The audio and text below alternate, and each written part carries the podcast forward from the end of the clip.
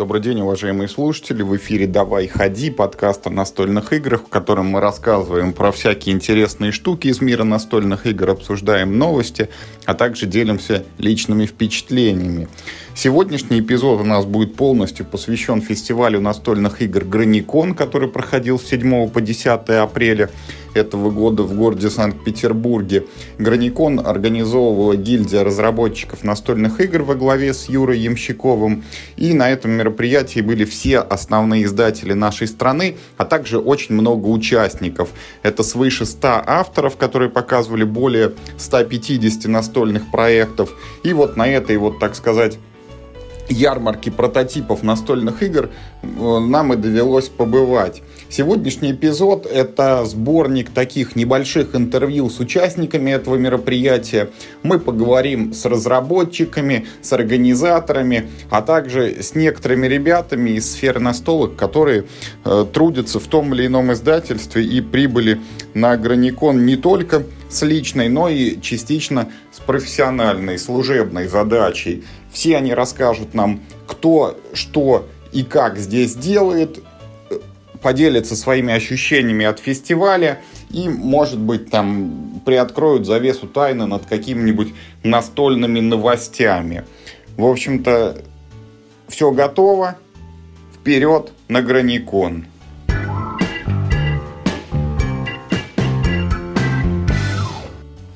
Добрый день, уважаемые слушатели. Мы снова с вами находимся на Граниконе. И вот сейчас рядом со мной Юрий Ямщиков, человек, без которого этого мероприятия не было бы вообще. Ну, и вообще много чего бы еще не было. Юр, э, большой тебе привет. Да, привет всем. Ну, на самом деле, у истоков Граникона я, конечно, стоял, но я не был единственным и даже не самым главным. Только последние годы мне пришлось возглавить Граникон, а, но я... Расскажи нам, да, кто да. эти гиганты, да. на плечах которых да. ты стоишь? Да. Ну, собственно, Тимофей Никулин, он, кстати, стоит и у основания гильдии разработчиков, и он же э, вел первые пять лет Граникон. Вот он, кстати, стоит рядом. Помашем Тимофею Никулину, поаплодируйте, да. уважаемые слушатели. Вот. А Ваня Лашин принимал очень большое участие тоже первые годы. Сейчас э, он, к сожалению, ну, там и по политическим причинам, не, так как он уже в своей студии, его студия, чтобы не оказывало слишком большого влияния. А, вот, он сейчас несколько отошел, так что сейчас действительно я возглавляю с э, уже обновленной командой.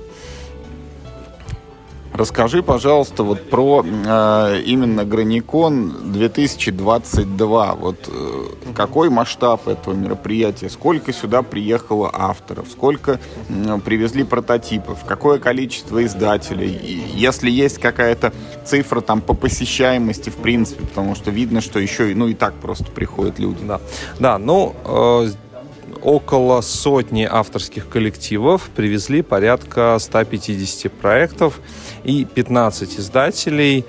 Ну, даже на самом деле чуть больше. Э, да, больше. Некоторые приехали инкогнито. Ну, некоторые приехали не как издатели, а как спонсоры, но такие, а мы будем отбирать игры. И объявили... Одним голоском подсмотрю. Да, да. Ну, собственно, Meeple House, например, объявил о том, что мы теперь издательство вот. И это произошло ну, именно, именно на грани Кони. Да, да, собственно, вот на представлении компании как раз Константин сообщил о этом приятном, отрадном факте. Слушай, а вот э, получается, если привезли где-то 150 проектов, и вот в одном из выступлений упоминалось, что выхлоп с граникона это процентов 10, там, 15, 20, может быть. То есть вот из 150 проектов, правильно ли я понимаю, что где-то 30 игр, они вот увидят свет? Ну, я на это надеюсь, но посмотрим. Тут бывает по-разному. То есть в 2019 году каждая пятая игра была издана. А, затем был 20 год, пандемия, и 21 Все-таки онлайн-вариант, он там где-то, да, около 10%. Я надеюсь, что мы выйдем на те показатели, но посмотрим. Тут э, поживем и видим. Слушай, а вот если, э, ну, понятно, может быть, там действительно есть отличие между офлайн и онлайн вариантами, но тем не менее, вот э, привез автор, допустим, какую-то игру, показал ее, вот э, сразу, может быть, там не взяли, там предложили что-то доработать, или он сам пошел, там понял, что-то пошел доделывать. Вот э, насколько реально, что игра, которую вот я там привез, допустим, как молодой автор первый раз, вот, и не удалось мне с ней никуда пробиться, вот мой следующий шаг – я пошел ее дорабатывать и привезу в следующий год там допиленную какую-нибудь, или я пошел делать ну какую-то там в другую сторону вот другую игру. Ну, э, здесь у разных издателей разный подход. Некоторые хотят полностью готовую игру, некоторым достаточно основной идеи, и дальше они готовы за нее браться. Здесь у разных издателей по-разному. А в целом, лично мне кажется, что скорее имеет смысл э, делать что-то новое, но, правда, сам я этому не следую.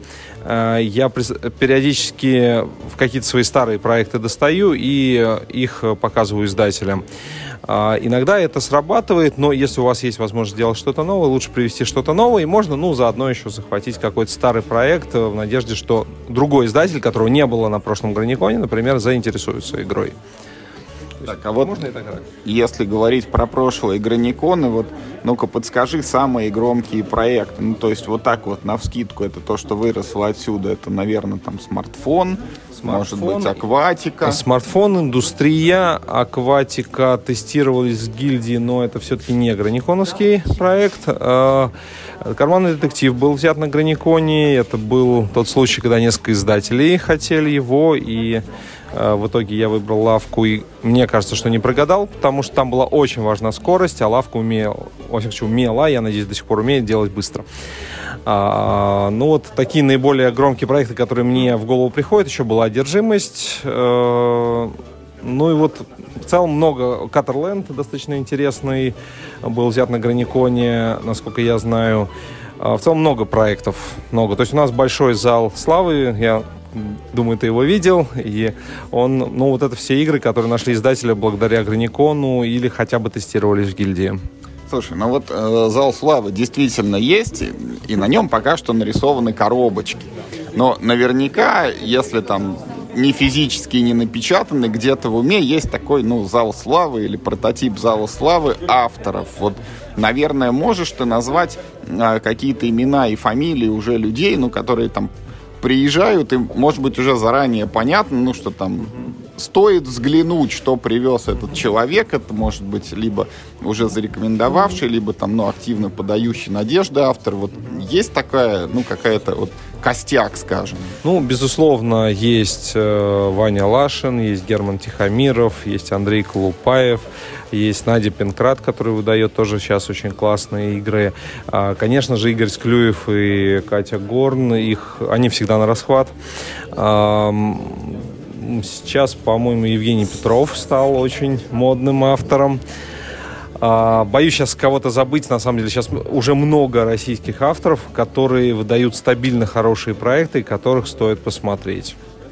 А если вот говорить о новичках, допустим, вот э, сколько там ежегодно прибывает новых людей, ну там, может быть, тех, кто не проходит отсев, да, какой-то, и там отваливается на начальном этапе, и тех, кто вот, ну, плюсом появляется на граниконе новых лиц? Ну, мне кажется, появляется довольно много. Я, к сожалению, не вел четкой статистики, поэтому не могу сказать. А, отсев, если что, у нас довольно мягкий. Мы отсеиваем только клоны, экстремизм и какой-то лютый трэш.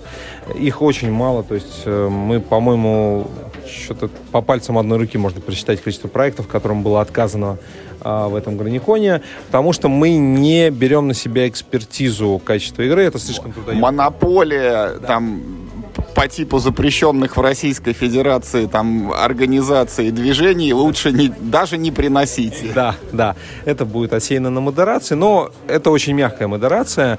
Мы не судим о качестве игры, мы только лишь судим о соблюдении формальных требований, потому что, ну, это в любом случае вкусовщина. Была игра, которую мы э, на конкурсе начинающих авторов позапрошлом году такие хихикали, ну вот, что за фигня, как такое можно, а потом ее издали и и автор похихикал над вами. Да, вот. Но он, конечно, не знал о том, что мы хихикали, но вот к тому, что мы не беремся судить. Вас, просто у разных издателей разные запросы, и кому-то, может быть, понравится то, что кажется странным нам.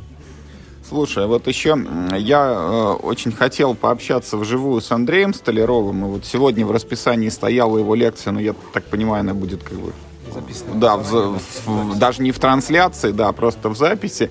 Но вот э, когда ты называл э, подающих надежды авторов, вот там фамилия Столяров не прозвучала, хотя он является по твоим же словам, одним из там, основополагающих теоретиков, наверное, вот, отечественного геймдизайна.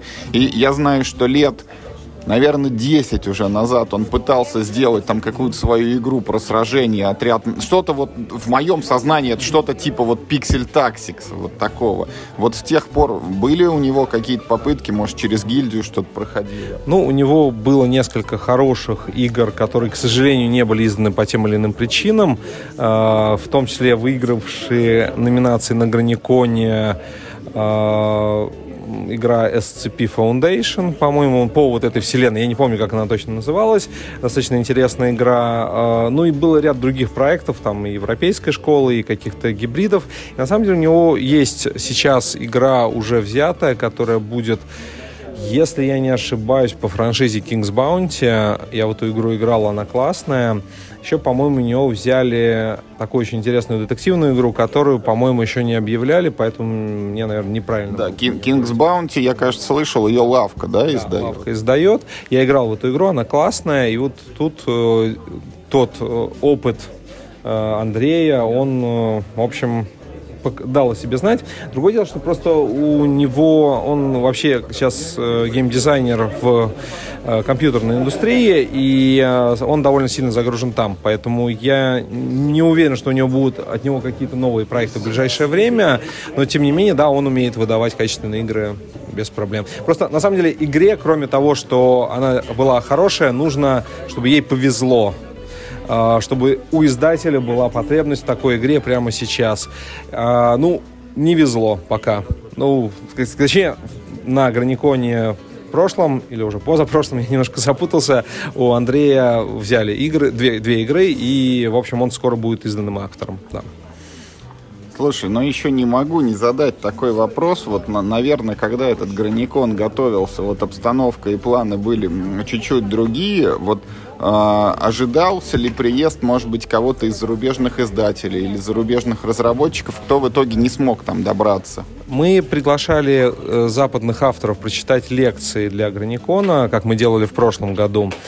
А, к сожалению, не удалось по понятным причинам. То есть мы предварительно договорились, они уже дали согласие, они уже получили список вопросов, на которые мы хотели бы услышать их ответы, но, к сожалению, в какой-то момент они э, отказались. Ну, по понятным причинам у нас нет, к ним нет никаких претензий, здесь все понятно.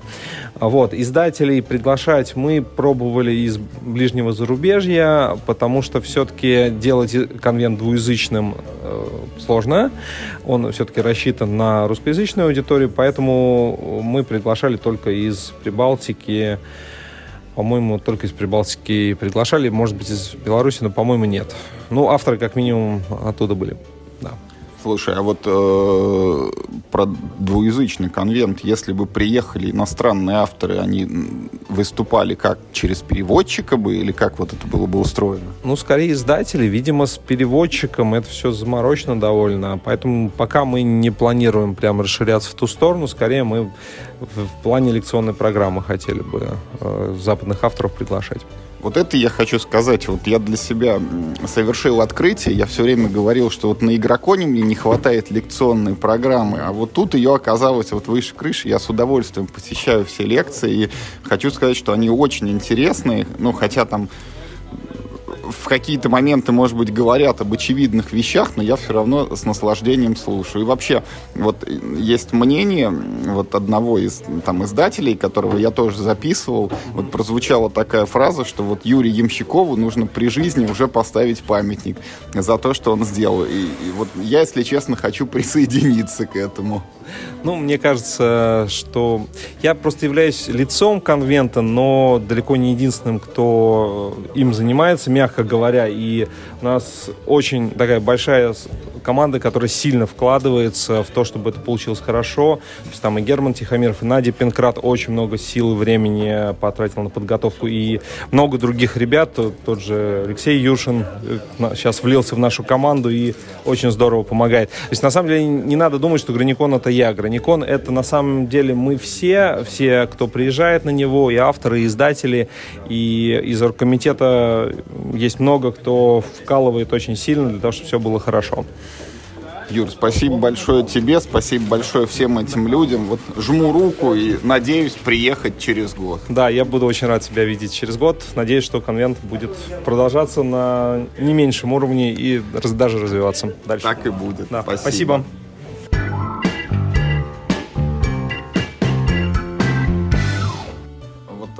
Добрый день, уважаемые слушатели. Мы с вами снова находимся на Граниконе.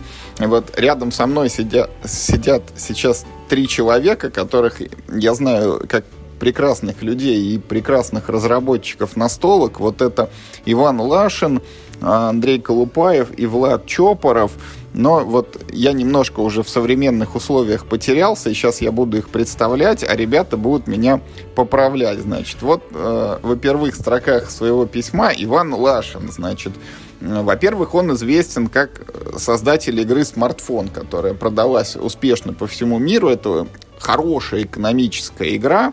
Вот, во-вторых, он известен как создатель игры «Индустрии». Это такое вот...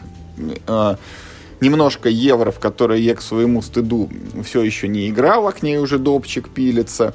Уже сделан. Уже, уже сделан. Вот. И э, в-третьих, Иван, э, руководитель студии разработчиков настольных игр под названием Open Border Studio, бывший Коврат Development. Иван, добрый день. Правильно ли я все вот озвучил. Да, практически все правильно. А, мы студия не столько разработчиков, сколько разработки. Сейчас мы делаем игры под ключ. То есть от самого начала до практически конца. До готового продукта, кроме непосредственно печати.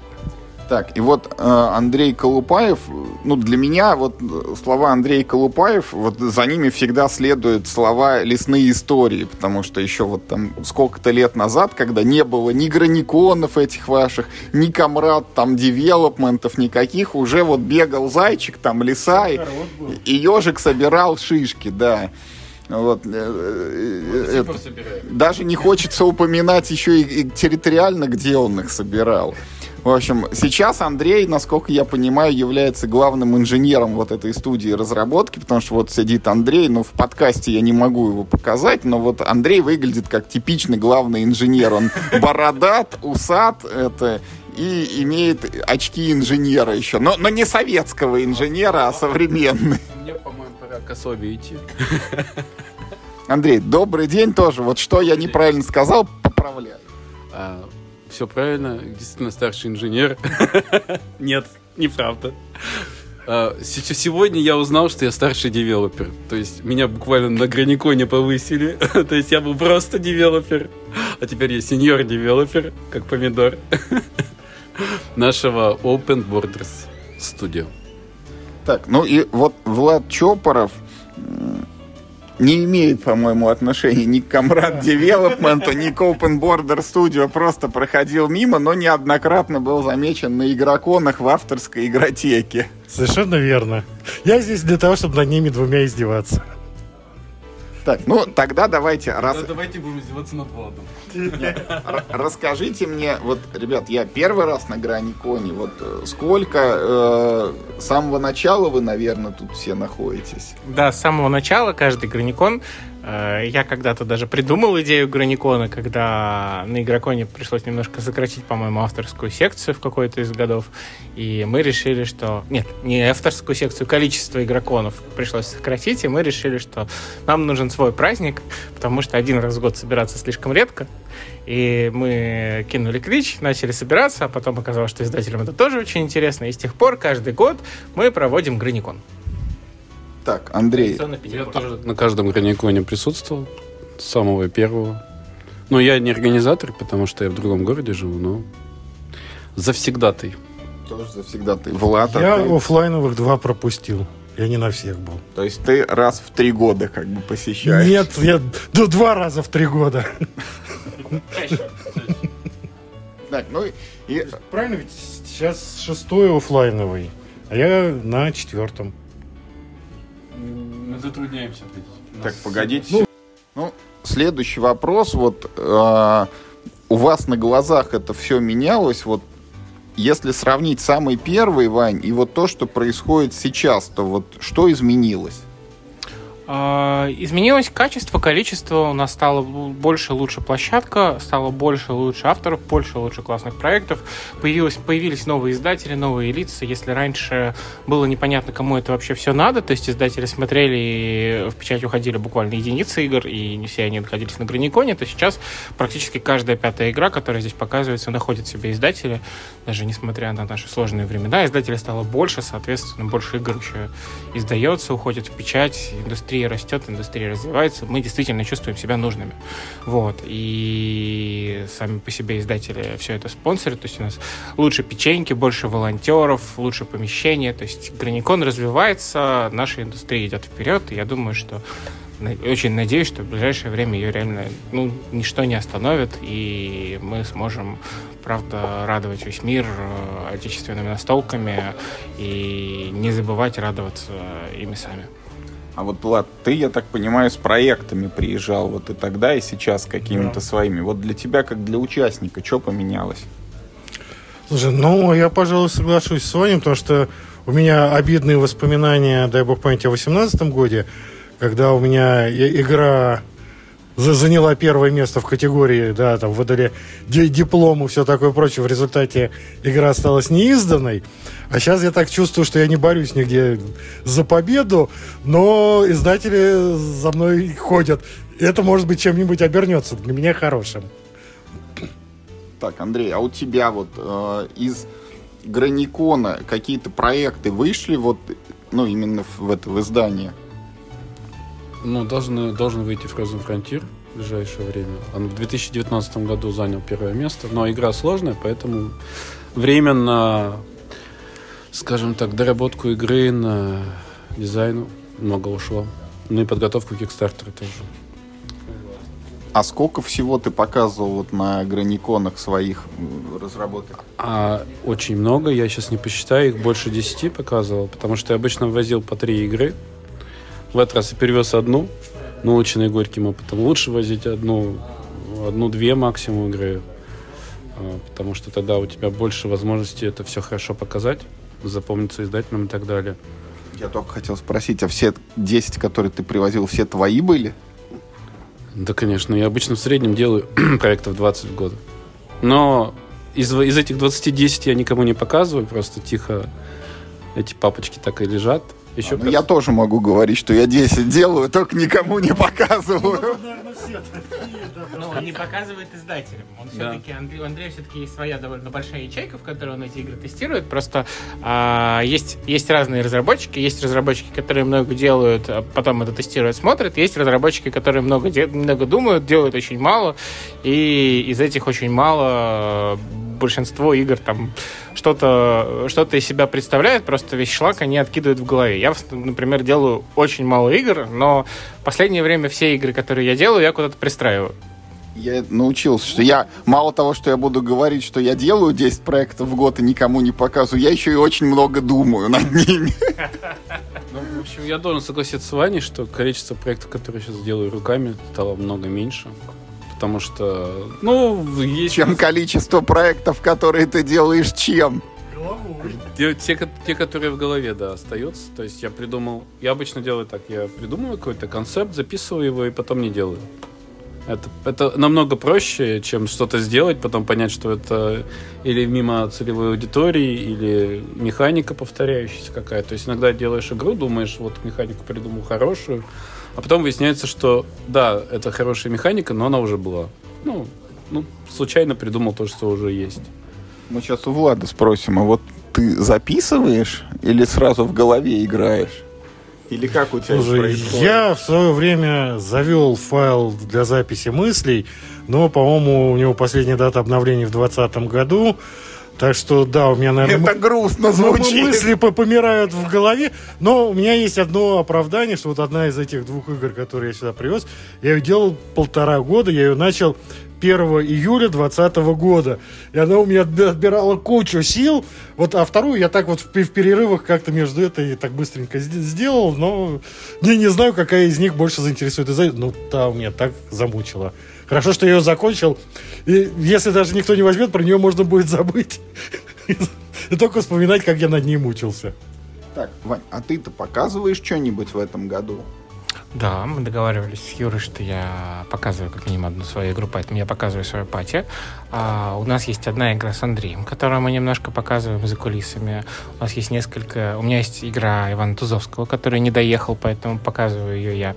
Но поскольку я еще и руководитель студии, у меня есть э, торжественное задание отсмотреть игры ребят, надавать полезных, хороших советов, иногда что-то самому переделать, вот, чтобы мы все максимально хорошо показали и максимального количество издателей понравились. То есть на каждую игру, которую мы показываем, у нас уже есть несколько издателей, которые этими играми заинтересовались. Погоди, я слышал, что как раз тут ты еще и первый раз вот Интербеллум будешь демонстрировать. Интересная информация, я не слышал. Я Интербеллум мы уже показывали в Гикмедиа, но в целом надо будет продемонстрировать. Это для меня новая информация. Я и про Frozen Frontier не знал, что я здесь буду демонстрировать. Но вот сегодня с утра продемонстрировал. Было интересный опыт. Так, ну, Frozen Frontier, насколько я понимаю, его э, как бы издатель понятен уже. Да. Вот. А какие-нибудь, Андрей, вот другие твои игры удалось уже пристроить, может быть, или какие-то наметки? Да, во-первых, то, что Ваня сказал, пристраиваем. А, в прошлом году был цифровой граникон а, с него игра, которая называлась Бреннан. Был позапрошлым. Это прошлый год был? Нет, Бреннан был в позапрошлом. В 20-м, что ли? Да. С а. этим ковидом все даты спутались. Ну хорошо, ну в 2020 году игра тоже на лавке Games, она не занимается игрой. А сейчас она называется Анклав, рабочее название. Тут было анонс этой игры с картинками. И миниатюрками? И миниатюрками, да. И планшетами. Можно посмотреть на стриме лавки. У нас там есть э, эта игра у Андрея у них в, в работе. Э, у Мира Хобби сейчас. В прошлого Граникона как а, раз твоя игра. Граникона, да. да. Вот, соответственно, это бывшие, бывшие э, охотники за привидениями. И еще несколько издателей, насколько я знаю, у них есть твои игры. Да, есть вот. игры. Я просто не помню. А, Crowd Games, у нас же у нас в авторстве да, драматургия. Да. Да, мы ее тоже, мы ее тоже анонсировали, показывали. Я смотрю, у вас столько игр, что вы в них даже немножко путаетесь я уже. сейчас объясню ситуацию, просто я как старший как нет, как сеньор девелопер. Я все, я типа синий. А, от слова синий, да, понятно.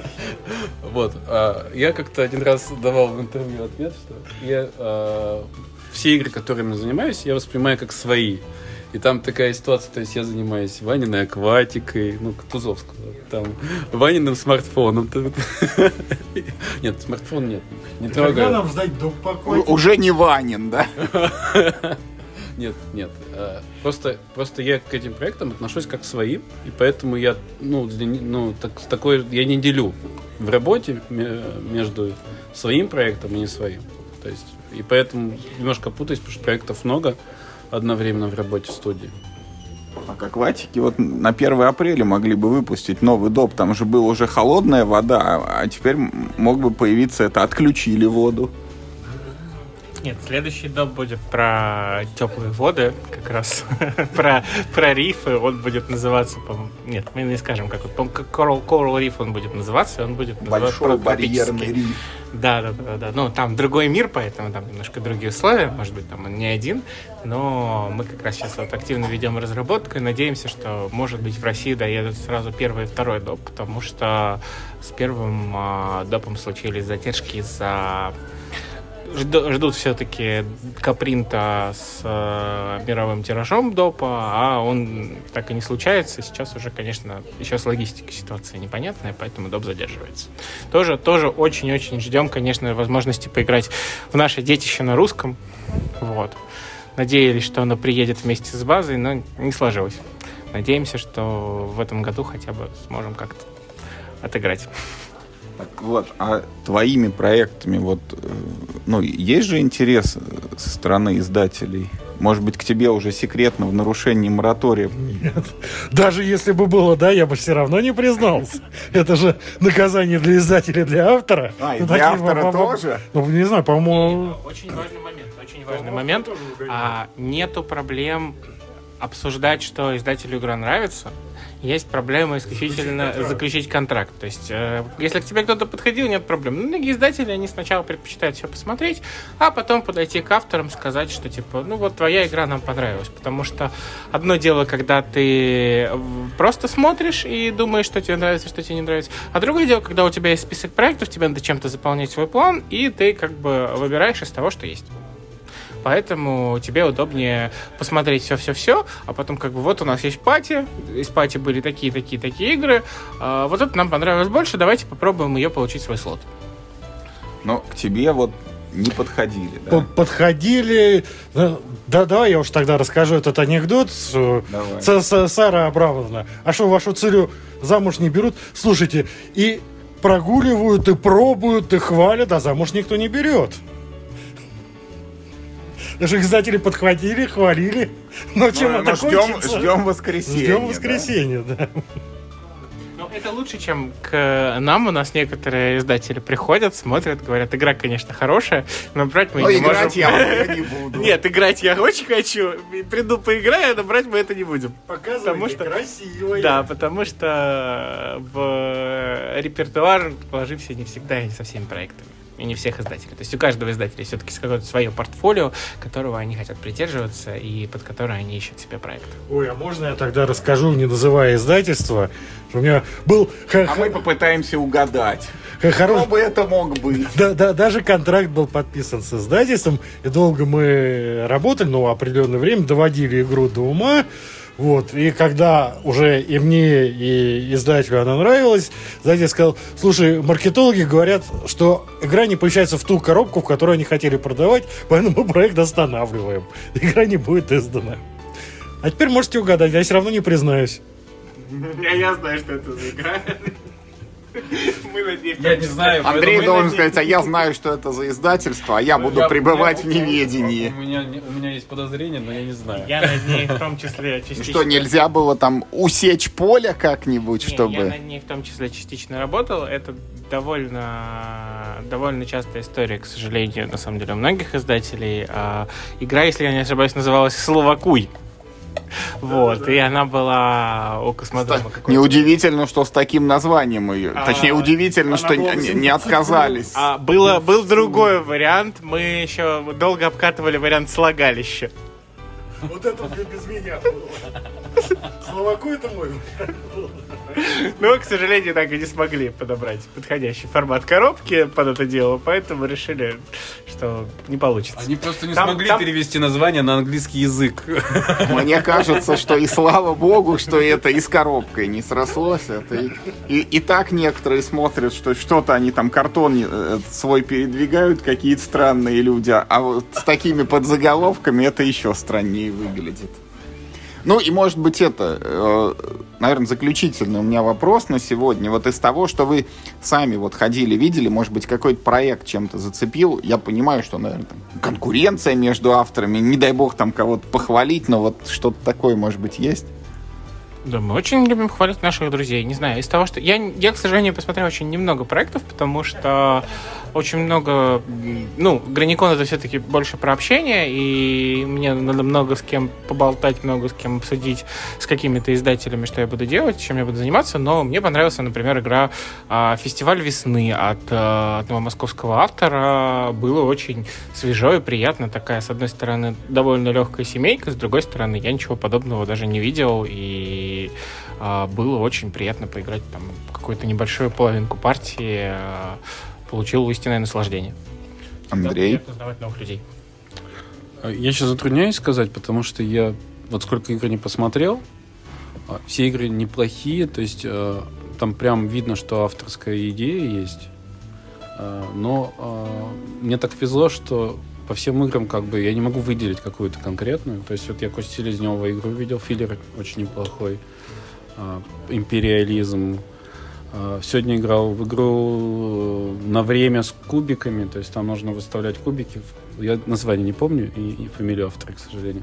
Но само, само желание сделать игру в реальном времени э, с выставлением комбинаций на кубиках, выставил комбинацию и получил какой-то результат. И выставление комбинаций на общем поле происходит, поэтому другие игроки в реальном времени могут получить то, что им не хватало для их комбинаций. Мне очень понравилась эта идея. Там, ну, на мой взгляд, были какие-то проблемы с этой игрой, с переусложнением э, сработки этих комбинаций. Вот, я это высказал автору, может быть, он меня услышал. Вот, я, пожалуй, бы, наверное, вот эти две игры выделил. Но тоже сегодня была еще довольно э, стратегия забавная с ариоконтролем с 11 расами животных, которые в лесу сражаются. Э, ну, ну там, там, ну, ну тоже, это тоже это не там, где зайчик охотником управляет. Да, где зайчик. Я просто знаю другую похожую игру. Только там не, не охотник, это собака. А, Да, да, есть такая похожая игра. Да, есть там схожие Ну, черты. я, наверное, закончу просто на этом, потому что я просто понимаю, что я э, так получилось, что я не смотрел специально игры, э, Перед Ну, Граниконом не отсматривал. не отсматривал и не вы- обычно я выделяю, какие игры я хочу посмотреть, а тут я просто вот вижу игру, она меня чем-то заинтересовала, я за нее сел, и тут не всегда получается объективный выбор, поэтому я на этом закончу. Влад, ну и к тебе Ну, такой же вопрос. я-то, в общем-то, действительно, как автор, то есть у меня не было этой задачи отслеживать, да, я действительно во что поиграл, не, не так много поиграл, и, Я как автор, так и запишу. и я вот так вот думаю сейчас над твоим вопросом. В принципе, игры интересные, игры хорошие, но м, практически во все игры, которые я играл, есть что улучшить. Да? Это так же, как и моя игра. Пришел Ваня и легким движением руки сказал, а скоринг будет и, вот и таким как вот». начал это Да. улучшать, да. Да, как начал Насаждать улучшение. Вот. Я могу назвать из тех игр, которые я играл, одну, которую, наверное, можно не улучшать, что не означает, что это самая лучшая игра из тех, в которые я играл, но она за- закончена, она, в принципе, идеальна. Я сейчас не вспомню название. Мы играем за добрых могильщиков, у которых цель заполнить свое кладбище. Как только кто-то заполняет свое кладбище, значит, Я игра не приходит играл, только через мой труп Вот, называется. да. То есть а- а- она, в общем-то, пол- полностью закончена. Я не, не знаю, что, что там можно изменить, чтобы улучшить, потому что она ну, в, в определенном смысле совершенна. Слушай, ну, у меня чуть другие от нее впечатления остались, но я рад, что тебе очень понравилось. Ребят, спасибо А, большое. можно? Да, да, да. Я же о- обещал, что я пришел сюда над ними поиздеваться. Вот смотри, они в интервью какие слова использовали. Там Borders, Frontier, э, как Анклав. То есть вот чувствуешь, у них тема границы это какой-то больной вопрос. И, и пусть они это парируют. Я думаю, что Ваня может это парировать тем, что у него на, на майке написано «Свяжу тебя и заставлю играть в евро». И опять намек на границы, между прочим. Ну, я не против играть в евро, но как же я буду держать карты связанными руками? Зубами. А мы будем играть в рандель. Я его буду крутить носом. Зубами. Все, ребят, спасибо большое. Пойдемте, а то вот сегодня уже день закончился, нас скоро отсюда выгонят.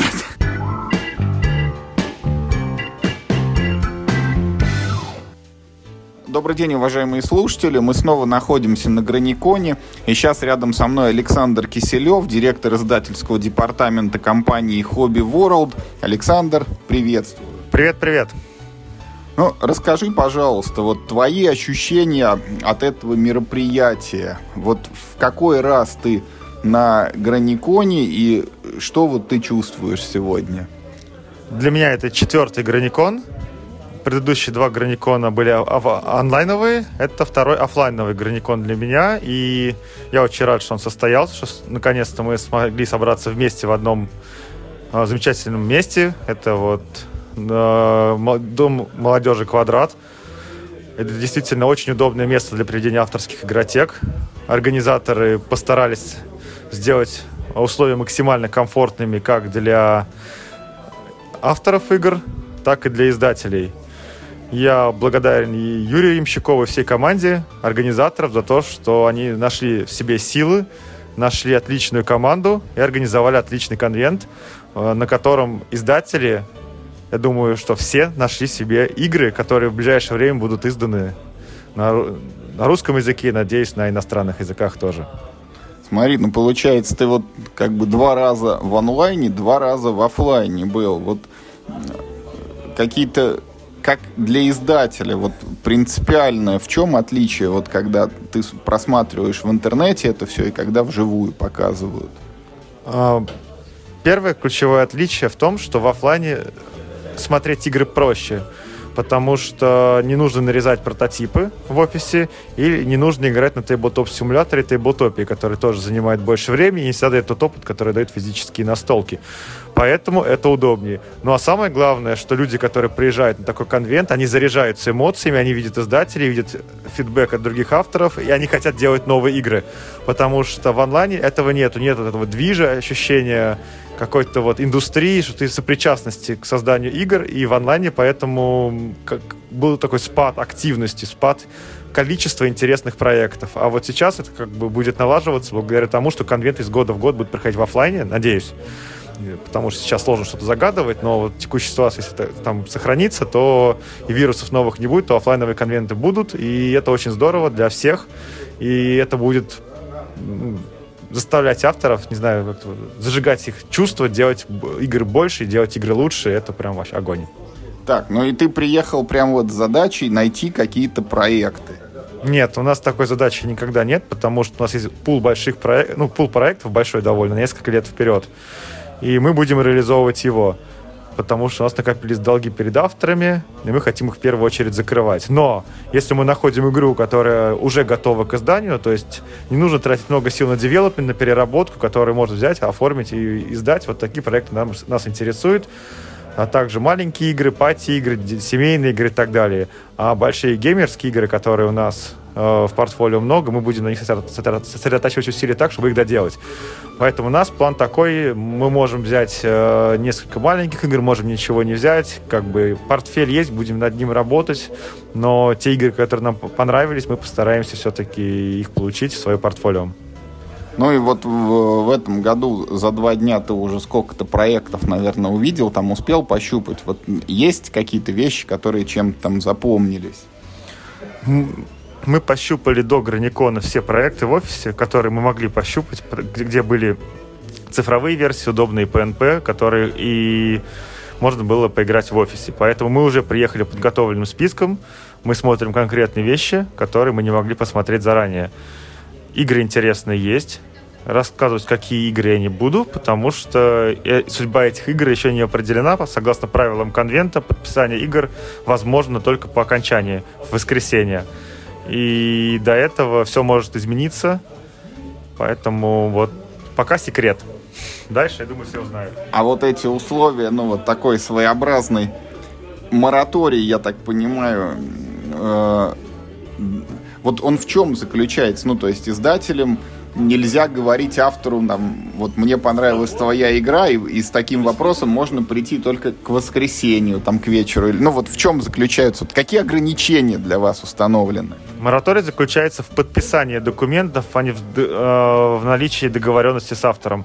Авторы имеют право выслушать все предложения всех издателей до воскресенья и выбрать то, которое им понравилось. Это позволяет не играть на эмоциях у авторов и позволяет возможность потратить э, им время для того, чтобы выбрать то предложение, которое больше нравится. Потому что раньше, особенно молодые авторы, страдали тем, что они подписывались под первое предложение, а потом могли об этом пожалеть. Для этого опытный Юрий Ямщиков принял такое правило, что подписываются игры в последний день потому что он уже много работал с создателями и знает об этот опыт. Вообще все опытные авторы об этом сталкиваются, а начинающие авторы, как правило, могут ринуться за первой договоренностью, потом как бы и нарушать ее плохо, и себе обидно. Поэтому вот оно так происходит в рамках Граникона, я считаю, это правильное решение. Э, и мы все в процессе выставки говорим, эта игра и нам интересна, вот там такие-то условия, потом автор выбирает то, что ему интересно. Причем не всегда интересно то, что говорится о деньгах, не всегда денежная компенсация интересует авторов. Часто интересует то, как будет выглядеть игра, то, когда она будет издана, насколько скоро, кто ее будет оформлять, какой сеттинг у нее будет. Исходя из всех этих данных, можно выбрать издателя, который, на, на взгляд, ну, по мнению автора, лучше всего подойдет проект, лучше всего его сделает. Вот, поэтому вот такой мораторий существует, но мы общаемся, мы предлагаем, но документы не подписываем. Слушай, ты вот немножко неожиданно для меня как бы грани открыл вот в том плане, что оказывается, ну, я грешным делом думал, что кому вот выгоднее условия там с финансовой точки зрения предложат, к тому и идут, а тут вон оказывается и по срокам интересно, и какой сеттинг и так далее, и вот все эти вещи, получается, вот эти вот четыре дня Граникона, это умещается в этот период времени, что с автором можно там проговорить, отработать, заранее там сказать, какой будет сеттинг, кто будет иллюстрировать это вот ну, на таком уровне проработки. Да, конечно, на таком уровне не, можно, опять же, издателю посмотреть игру и, и подумать пару дней, что с ней можно сделать, потому что тоже не принимать решение быстро, чтобы опередить другого издателя. Опять же, у издателя тоже есть время, несколько дней, чтобы посмотреть все проекты и посмотреть с каждым из них, что можно придумать, консультироваться со своими коллегами. Опять же, этой спешки нет, это удобно. А, насчет денег, опять же, автор зарабатывает хорошо только тогда, когда игра продается хорошо. А стартовые условия — это процент и аванс — он не является тем показателем, который, из-за которого выбирают, потому что можно получить там условно хорошую сумму денег на авансе, и это, этот аванс отбивает двухтысячный или трехтысячный тираж. А дальше эта история не пойдет. А можно подписаться там под меньше процент, например, под меньше аванс, и игра продастся там количеством 50 тысяч. Это совершенно другие деньги, совершенно другие условия, и это тоже нужно понимать. А это зависит в первую очередь от того, кто делает игру, как он ее продает, какой это будет игра и когда она выйдет. Поэтому автор, разумеется, смотрит на эти условия в том числе.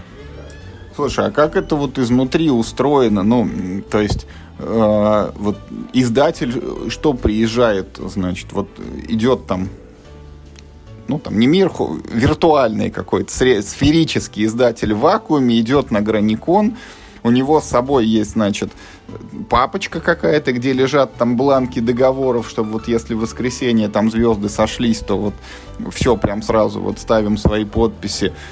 Э, ну и вот я не... Расскажи, как это происходит вот с точки зрения организации. Вот я там молодой автор, там, я кому-то показал свою игру, там, одному, второму, третьему, вот что у меня там, телефон берут и мне говорят, вот там, воскресенье в 9 жди звонка, там, берем или не берем, или вот как вот это все устроено? У разных издателей по-разному устроено. Я могу сказать, как это сделано у нас. У нас есть устная договоренность, где оговорены ключевые параметры договора, и это ну, мы закрепляем договоренность, потом, затем документом достаточно сказать, пожать руки, сказать, да, все, сделка будет. Этого все, да, в принципе, достаточно. Мы потом приедем в офис, подготовим документы, автор пришлет прототип и так далее.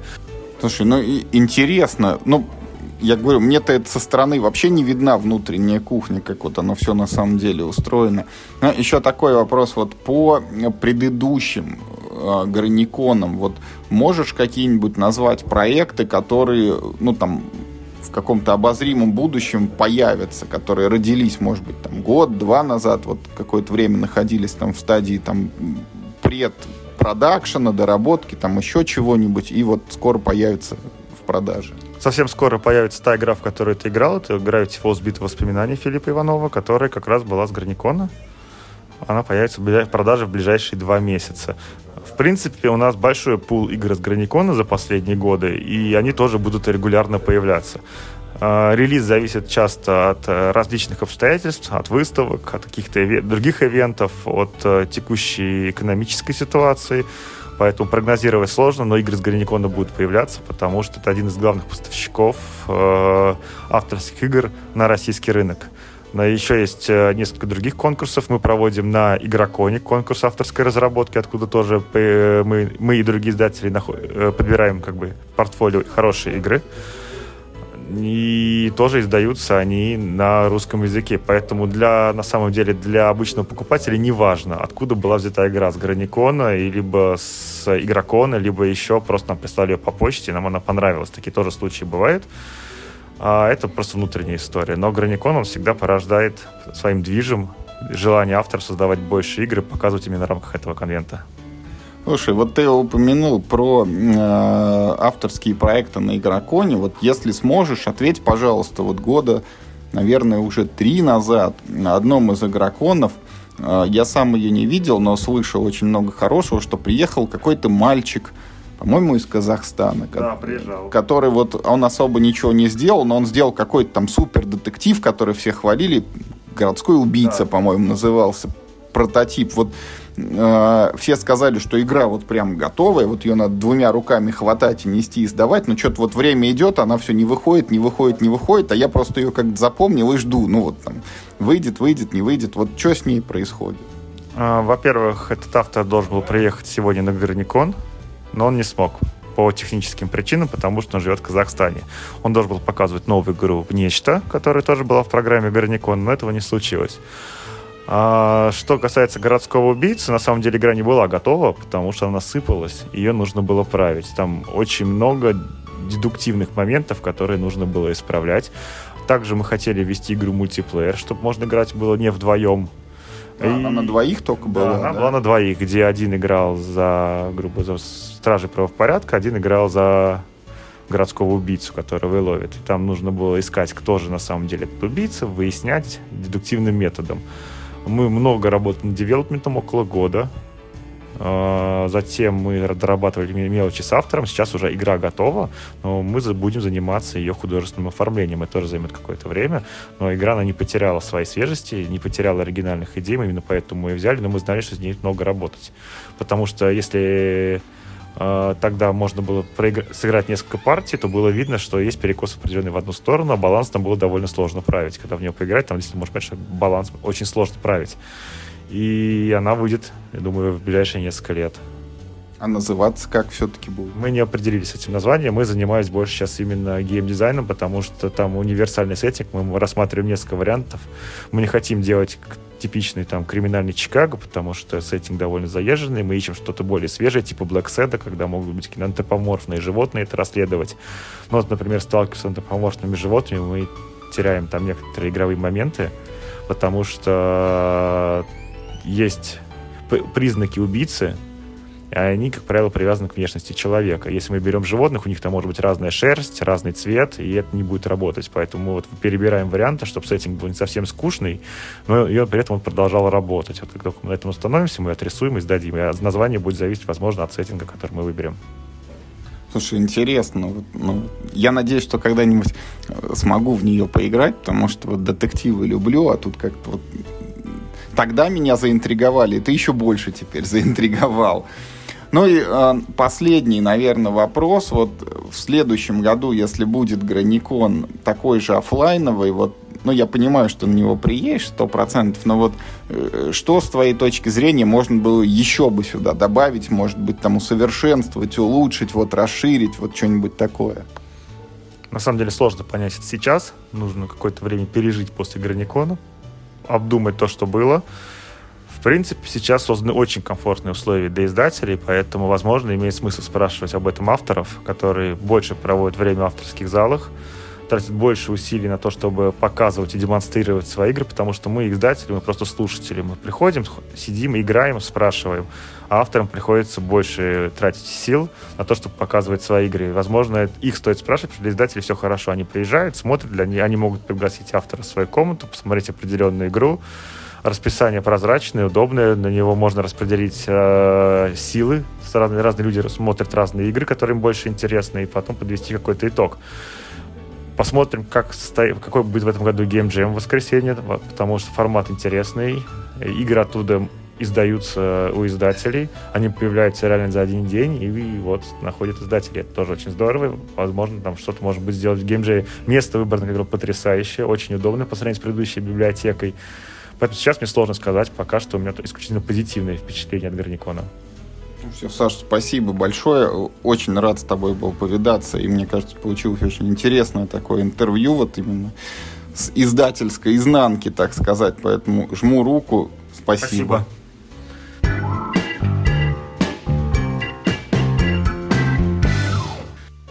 Добрый день, уважаемые слушатели. Мы снова находимся на Граниконе. Сейчас рядом со мной сидят четыре человека, молодые авторы, которые приехали сюда из Москвы проявить свои таланты. Это уникальный случай, потому что ребята учатся фактически на разработчиков настольных игр. Это студенты Института бизнеса и дизайна. Вот Злата, Данис, Артем и Валерия. И э, на Граниконе, насколько я понимаю, вы все в первый раз. Да, все верно. Мы первый раз на Граниконе. Мы поехали вместе попробовать свои силы. А вы вот вместе, ну, до этого как там играли, может быть, в игры, или придумывали эти игры, или вы вот в поезд зашли и друг друга опознали, что все с одного курса? Нет, мы, в принципе, работаем командой. У нас помимо настольных игр в институте еще можно делать видеоигры. И начинали мы с видеоигр совместной работы. И дальше пошли в настольные игры. Так как это соответствует плану нашего обучения, мы можем делать и то, и другое, как разносторонние направления. Вот, и мы организовали таким образом команду. Мы и тестируем вместе, и делаем вместе. И еще как бы ищем людей, которые смогут потестировать с нами. Институт это нам позволяет, потому что людей много. А вот у вас же была возможность сделать видеоигры, а вы почему-то переметнулись вот в картон вот этот вот. Не так? Ну, пожалуйста, Артем. Не так, но у нас на самом деле нет четкого деления. У нас э, скорее мы готовят геймдизайнеров широкого профиля. Мы можем делать любые игры. Мы делаем и настольные, и видеоигры. А вот больше нравится какие делать? Ну, честно говоря, с точки, гейм... с точки зрения геймдизайна особых отличий, ну, нету. На самом деле есть, но, типа, это все равно дизайн. То есть мы все равно сидим, думаем об игровом процессе, о том, как люди будут взаимодействовать с, со всеми системами механиками. Так, а сами вот вы, может быть, играете там в настольные или видеоигры, Злата? Да, конечно, играем. Нам важно знать рынок, смотреть, что происходит, и черпать вдохновение откуда-то.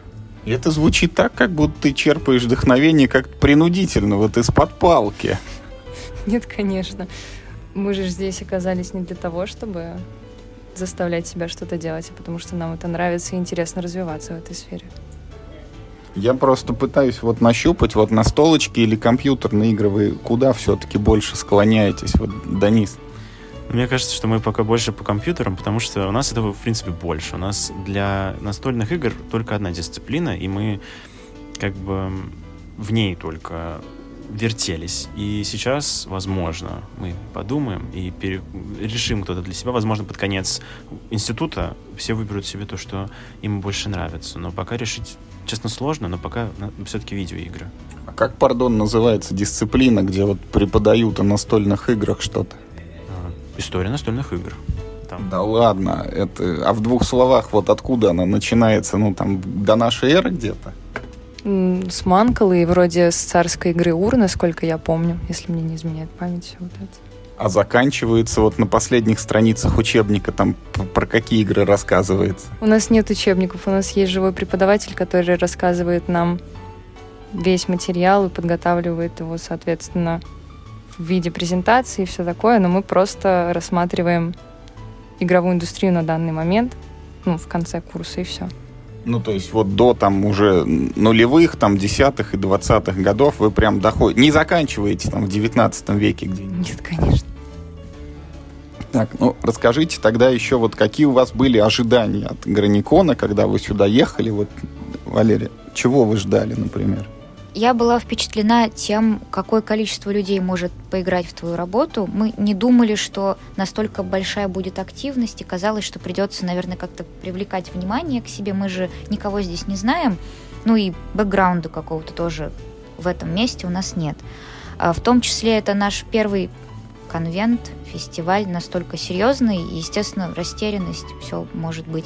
Но здорово, сколько поддержки мы получили от авторов, от волонтеров, от организаторов. То есть любой человек на любой позиции в этом месте поучаствовал в том, чтобы поиграть в нашу игру, дать много советов, что понравилось, что не понравилось, очень много фидбэка. То есть, скорее я говорю, что у нас были не то чтобы негативные ожидания, а что нас не заметит никто, не обратит внимания, потому что ну, мы неизвестны в плане нет знакомств, ничего вот такого, прям вот здесь, с, с людьми отсюда. Вот. А в итоге, наоборот, внимание проявлялось, мне кажется, ну, не только к нам, но ко всем, каждый, даже автор, и в том числе организаторы и издатели хотели охватить как можно больше людей, как можно больше игр и работ посмотреть и дать фидбэк. Ну, для этого и создано, я так понимаю, это мероприятие. И главный, ну, приз — это твоя игра и твоя работа, и внимание к твоей работе, и тот фидбэк, который ты получишь от людей, которые в нее поиграют. Просто это прям еще больше. У нас не было столько людей, которые бы поиграли, наверное, за один день. Мы показывали игру на фестивале в институте. У нас проводится гейм-фестиваль с работами студентов. На него могут прийти как люди, которые хотят поступать, так и просто там какие-то друзей можно позвать. И в целом люди, ребята из института. Вот. И, естественно, это не настолько много, как было вот за эти три дня, которые прошли на Граниконе. К нам было много внимания и даже ну, не успевали его получать, наверное, и обработать, наверное. Ну, так можно сказать. Вот э, ваша игра, ваш проект, с которым вы приезжали. Вот, Артем, может быть, в двух словах расскажешь, что это, вот о чем, с чем и откуда взялась эта игра? Ну, мы на самом деле привезли три проекта, но один проект у нас получил приз зрительских симпатий, так называемый. Мы получили приз за э, как, самая лучшая игра для широкой аудитории. Это у нас э, такая дуэльный memory wargame, как его назвали у нас в институте. Некоторые представители из издательства Hobby World у нас проводили джемы, и, соответственно, с этой игрой мы уже второй раз выигрываем приз. То есть Первый раз мы выиграли у нас на джеме в институте, и второй раз мы привезли сюда, и здесь тоже людям понравилась игра. Это вот случайно не ваши, где такие вот треугольнички, там с одной да. стороны дерево, с другой солдатики. Вот. А, нет, нет, нет. Там, там были геометрические абстрактные фигуры, щиты, сердечки, кружочки, которые дают возможность пере, перемешать свое поле, если вы найдете парную карточку с кружочками на поле соперника. Я, к сожалению, это к своему стыду, наверное, это внимательно не рассмотрел вашу игру. Потом фотографии буду, когда разбирать, обязательно погляжу. И э, что же мы, может быть, вы услышали, что вы вынесли, вот э, какую обратную связь вам дали, которая будет у вас востребована? Вот, Данис, может быть, ты скажешь? А, из обратной связи вообще нам всегда говорят иногда очень смеж... всегда иногда э, говорят смешанные отзывы из разряда, что мы нацелен... нацеливали ее на более детскую, возможно, но некоторые люди начали говорить, что для детей она слишком сложная. Потом некоторые сказали, ну, моя трехлетняя дочь бы справилась. И мы не могли так найти что-то общее. В итоге, видимо, поэтому и получилась широкая аудитория. Но все, что мы получили, мы знаем. То, что она простая, и этим она цепляет людей, и этим она нравится. А все-таки вот там, имея приз зрительских симпатий, имея такие хорошие отзывы, вот издатели к вам приходили, прям, может быть, что-то предлагали, просили? Или это секрет, пока еще нельзя говорить?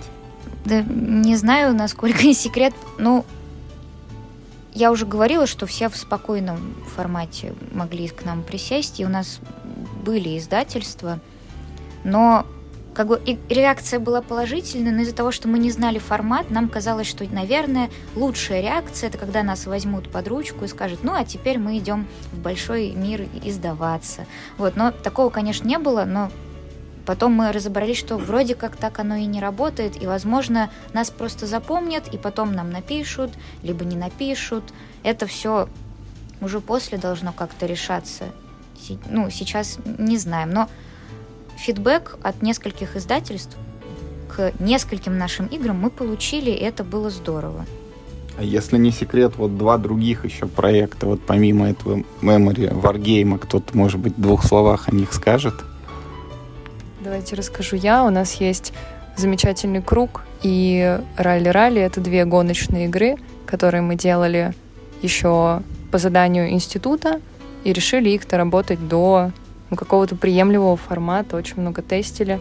И данное мероприятие очень ценно тем, что его можно дать потестить всем, потестить всем на свете, очень большому количеству людей, и это очень помогает в разработке. Вот. По ним были тоже какие-то вот такие отзывы, кого-то, может быть, зацепило? Или все это за Wargame хватались только быстрее? Да, именно за Tiny Fights. Она, ну, она понравилась больше, насколько... Tiny Fights я слышал. Я вот, может быть, не видел эту игру, но кто-то мне говорил, что вот хорошая Tiny Fights, хорошая. Еще, э, насколько мне известно, в первый день Граникона большим вниманием был большое внимание получила игра ралли-ралли гоночная. Толпилось очень много людей, и, наверное, поэтому издатели не смогли присесть за стол, потому что было слишком много желающих сыграть в нее. Тоже неплохо. Ну и в целом, ваши вот впечатления и планы на будущее. В следующем году приедете? Обязательно. А игрокон, если будет в Москве, придете? Мы, конечно, придем. Во всяком случае, постараемся. Нас пугает количество людей, потому что мы слышали, что там огромное количество людей по сравнению с, с Граниконом, потому что несколько раз больше. Ну, там действительно сильно больше людей, но авторская игротека там более-менее выделена, так что там все прилично, культурно. Мы немного переживаем о том, что на Граниконе есть такая неформальная обстановка и атмосфера, которая располагает к тому, чтобы играть в игры и получать фидбэк адекватно и спокойно. Про, грани... про игрокон говорили немножечко странные вещи, поэтому непонятно. На Игроконе есть даже специальное жюри, которых вот их заставляют отсматривать все проекты, и они потом рассказывают, что и как. Ни- ничего страшного, не бойтесь. Более того, я вот ваши все эти три игры запомню. Теперь в следующий раз, не знаю, вот там будет, не будет Игрокон в этом году, вот, но если он будет, обязательно приеду их все их посмотрю. Если нет, то, может быть, через год на Граниконе. Есть еще что-нибудь добавить? Хотите рассказать? Может быть, у кого-то что-то это... Всем все понравилось. Короче, ребят, спасибо вам большое. Успехов вам творческих. Занимайтесь настолками. Видеоигры это тоже, конечно, хорошо, но вот в настолке как-то веселее играть и интереснее. Вспомнила. Я вспомнила, что я хотела добавить, чем мне нравится именно делать настольные игры. Можно сразу а, ковыряться в логике и в математике, в том, как все будет происходить, взаимодействие основное, и какая-то игровая логика. А, ну, в видеоиграх так не получится сделать это быстро, потому что нужно, если хочешь научиться делать игры, делай игры, и в плане digital игр это немножко сложнее. Ну, конечно, тут ты карточки нарезал и погнал, а там движок сперва найди какой-нибудь.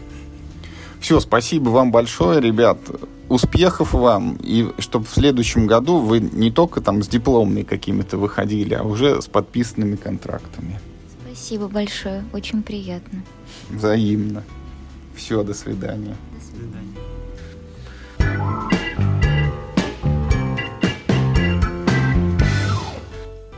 Добрый день, уважаемые слушатели. Мы снова находимся на Граниконе, и сейчас рядом со мной Сергей Сенцов.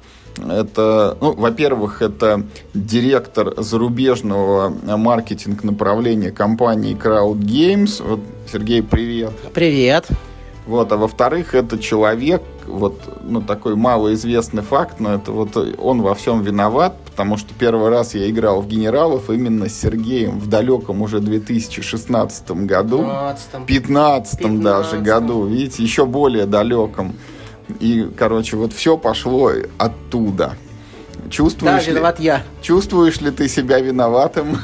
Я не чувствую себя виноватым, но правила действительно рассказывал я, потому что на тот момент как бы я был тем, кто их прочитал, осмыслил и смог рассказать. Мы играли на игроконе. Вот. А виноватым? Да нет, почему? Ну это здорово, если я как бы показал тебе игру, в которой ты потом играл много лет разными компаниями. Это же прикольно.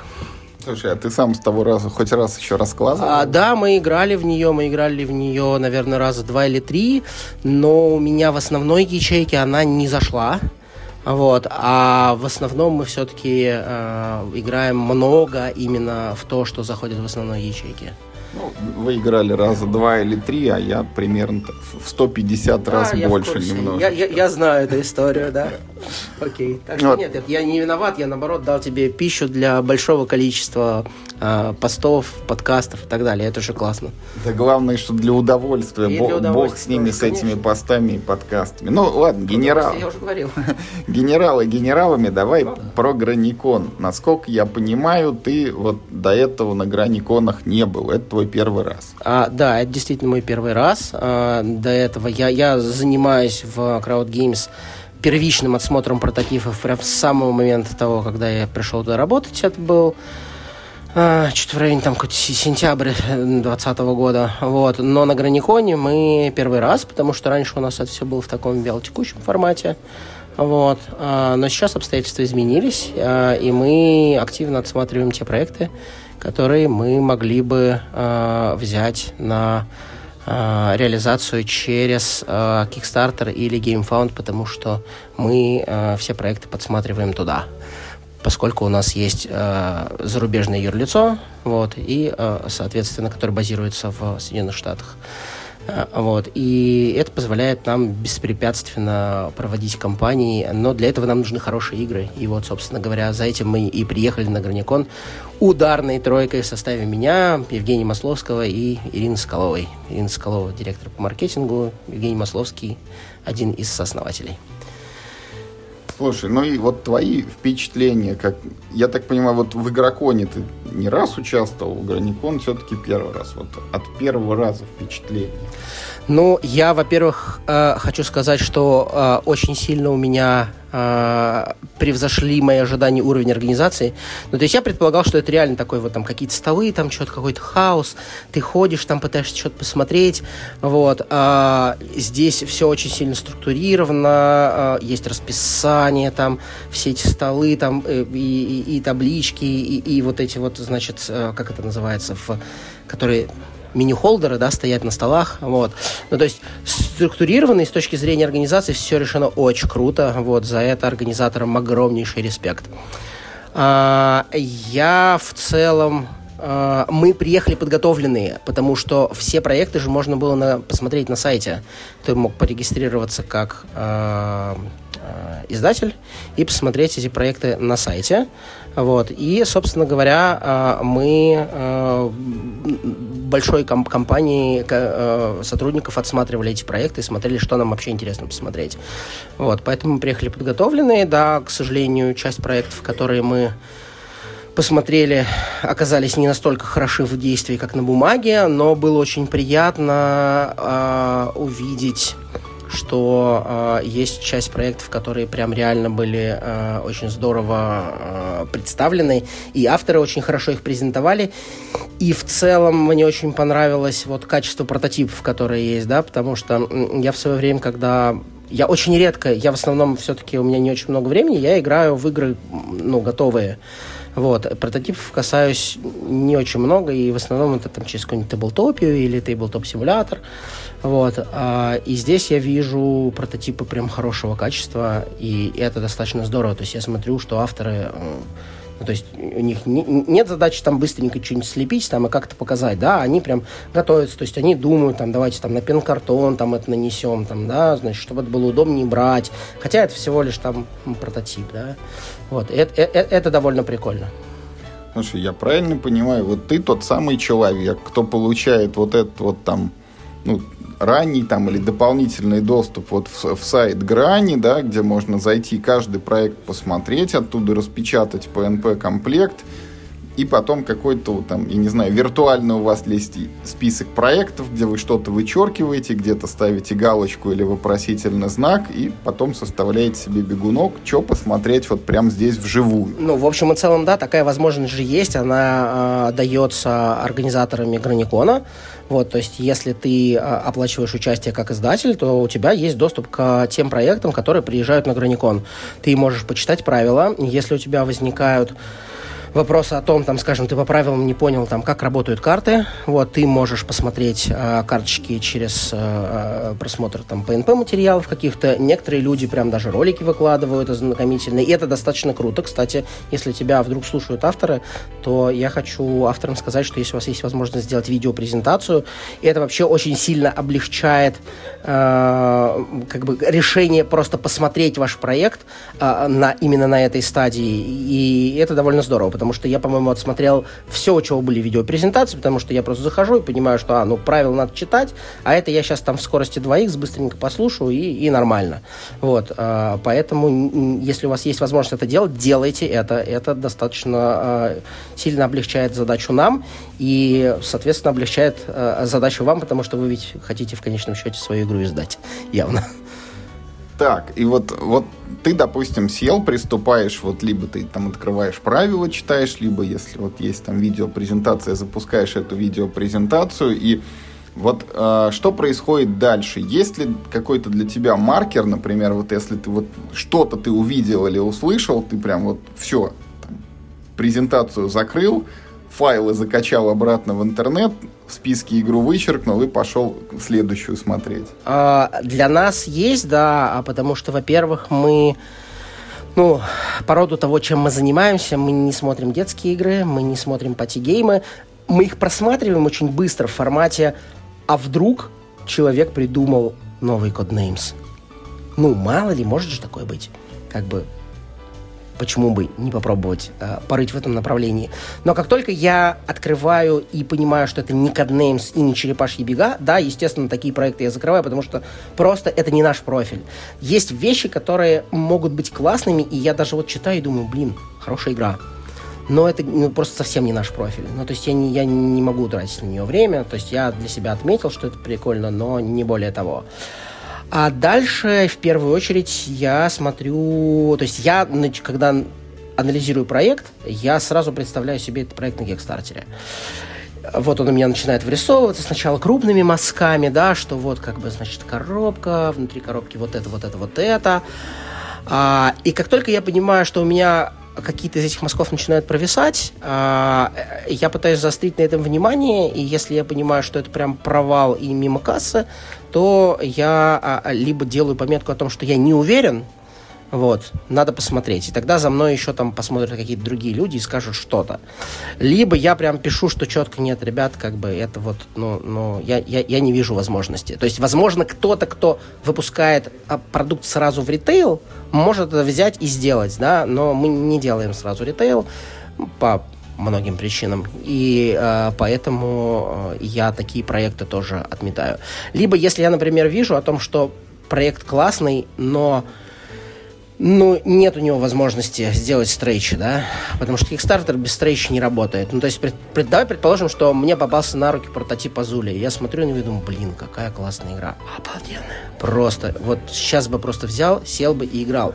Но что я с ней дальше сделаю? Ну, какие я там стрейчи придумаю? Ну, что, да, то есть должны быть какие-то валидные стрейчи, которые добавляют что-то новое в игровой процесс. Да, там я могу придумать их там, ну, может быть, 3-4, а мне нужно 20. И как бы все. То есть на этом моменте а, проект рассыпается.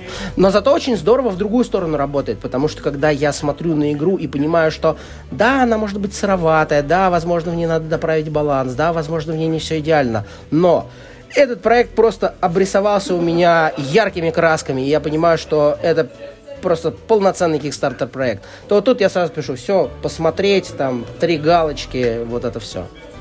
Так, ну а вот э, ситуации, когда вот ты поставил себе посмотреть три галочки, а потом пришел, и вот вживую этот проект, там что-то там не зашло. Вот на чем обычно как бы заваливается? А, заваливается, слушай, да по-разному на самом деле. А, если я сейчас просто пытаюсь порефлексировать, и, по-моему, всему, чего я оставил там вот у себя в башке три галочки, оно все стригернулось. Я, естественно, не могу сейчас имена называть по понятным причинам, вот, но оно все... Но такие проекты есть, да, в этом году? А, да, есть проекты, которые я прям вот, ну, то есть я почитал, я поставил им три галочки, да, там, ну, по какой-то своей вот этой шкале. Вот, я приехал, посмотрел на них и такой, м-м, окей. У меня даже, знаете что, сейчас расскажу интересную штуку. А, просто сейчас много же очень прототипов тестирую. И я всегда, когда играю, у меня ощущение, что я тестирую прототип. Но есть одна игра, я не могу сейчас ее раскрыть. Я, когда в нее играл, у меня было ощущение, что играл полноценную игру просто полностью допиленную, там все работало идеально, все механики, там куча всяких разных, как бы, да, компонентов, которые все работают очень здорово взаимодействие друг с другом, и, и, и это прям вот тоже одно из открытий. То есть я не, не подозревал, что у меня в какой-то момент там на Граниконе может такой как бы а, а, апдейт в восприятии произойти. Так, ты что такой вопрос? Вот, предположим, я вот там начинающий автор, я сделал игру, и мне кажется, что она хорошая, но мне хочется, чтобы она попала именно вот в Crowd Games и пошла через Kickstarter. Есть вот какой-то, может быть, там не знаю, небольшое количество советов или чек-листов, вот что мне нужно убедиться, что она вот для этого пригодна. Ну вот одно я уже могу, наверное, вычленить, чтобы вот эти были там стрейч-голы какие-то, чтобы была возможность чем-то ее насытить дополнительно. А еще какие-то вот такие пунктики, на что обратить внимание. Ой, я про это часами могу рассказывать. Мы не уложимся в твой формат. Но давайте так, по-быстрому, да, я расскажу. Значит, во-первых, вы должны убедиться, что ваша тематика либо не очень сильно влияет привязана к игровым механикам, а, либо она 100% валидная для Кикстартера, да, то есть, э, например, скажем, э, если у вас игра про э, какое-нибудь историческое событие, которое неоднозначно воспринимается на Западе, то э, такую игру издать нельзя, потому что мы получим огромное количество негатива от тех людей, которые э, по вполне понятным причинам воспринимают эту игру неоднозначно. Вот. И, э, соответственно, нужно либо иметь возможность гибко сменить тему, э, э, да, либо, либо убедиться, что тематика нормальная. Это первое. Второе, э, нужно понимать, что Kickstarter это всегда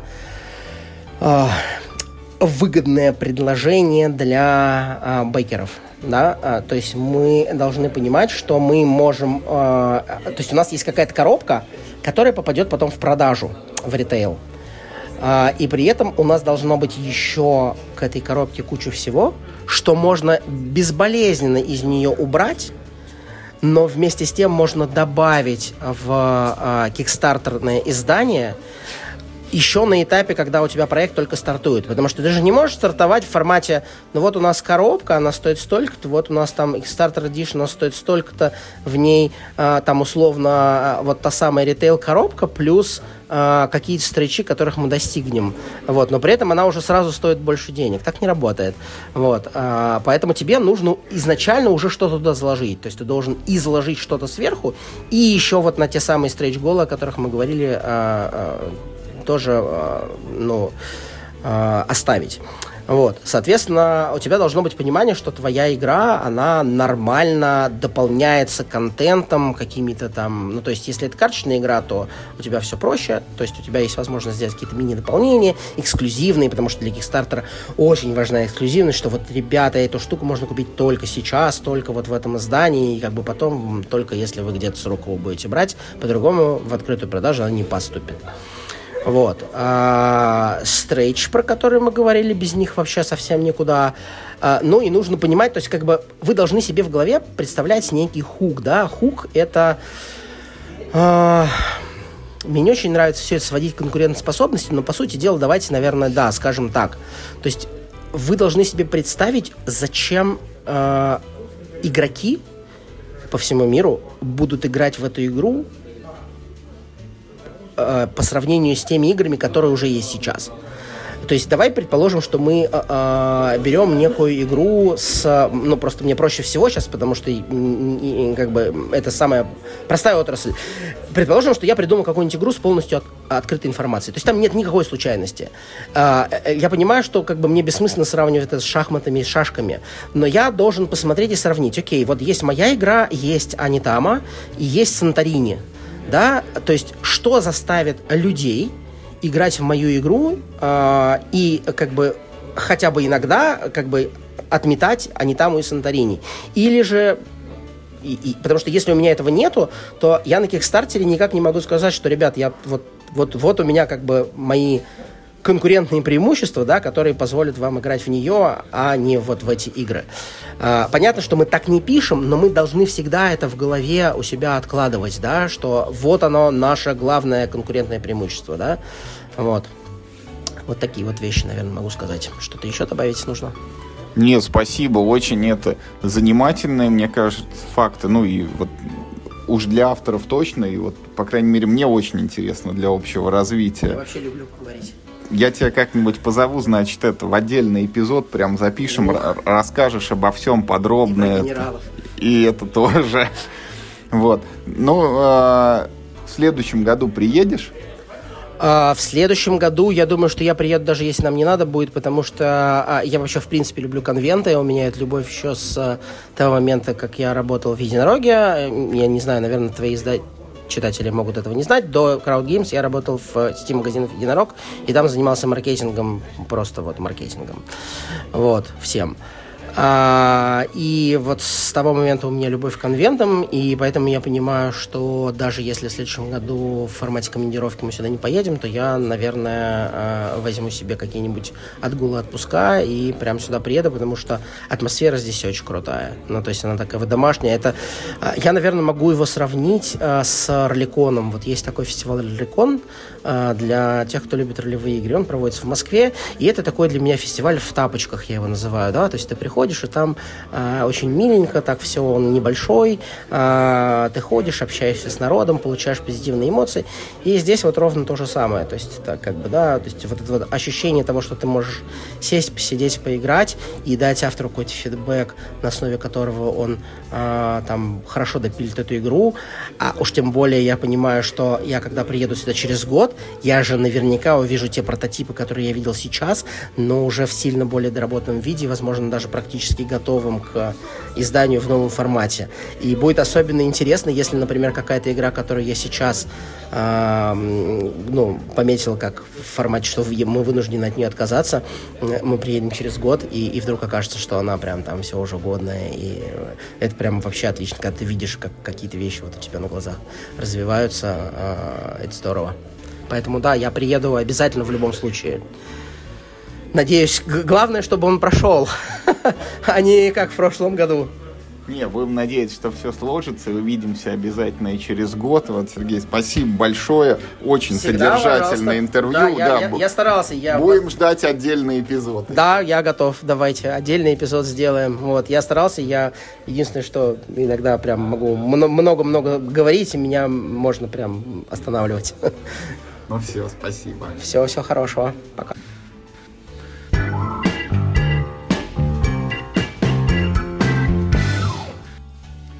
Добрый день, уважаемые слушатели. Мы снова на Граниконе. И сейчас рядом со мной сидит Юрий Журавлев, российский разработчик, э, человек, чьи игры, наверное, начали издаваться и выходить одним из первых. Но вот, может быть, вы его знаете по таким проектам, как Коста Руана, Пиратские острова, а также Артифициум. Вот. Э, была еще, что, гильдии Лаара, э, которые как по-другому еще, там паруса какие-то они назывались, да? да? Golden Sales в западном издании хотели. А, или, или в итоге сделали Да, Golden да, Sales, сделали. Да, и, да. и еще, например, наместник из таких вот более-менее известных. Юр, было, да. Привет всем. Привет, да, очень рад тебя видеть. Взаимно, Юр, взаимно. Расскажи, пожалуйста, для начала, что ты и где ты, потому что вот я как немножко тебя э, из виду потерял, ты у меня с радаров пропал. Я вот помню, что несколько лет назад ты вроде бы э, хотел основать студию разработки игр, ты намеревался э, проводить какие-то занятия вот учебно-тренировочные с авторами, новичками. И вот э, как эта идея реализовалась? Слушай, да, все это было. Я, когда закрыл студию «Случайное место», у меня ну, были творческие порывы чем-то заниматься. Вот. И одна из идей была действительно делать свою студию разработки. И даже какие-то там первые шаги были, но я понял, что я не особый бизнесмен. Вот. Поэтому всякая бюрократия меня задавила. И я недолго продержался на этом всем. Вот. Так что это больше идея была громкая, так объявленная, слишком преждевременно, так что не стоило так делать. Вот. А по поводу обучения, да, я ходил, э, учил э, ребят э, наверное, лекции 4 провел. Мастер-классы там были, лекции, да. Вот. Но мне это тоже очень ну, как-то не понравилось. Я не нашел, как это структурно завести. Предлагал разным издателям, они не поддержали эту идею. И я понял, что ну как-то вот один я не потяну. Одному мне это неинтересно делать.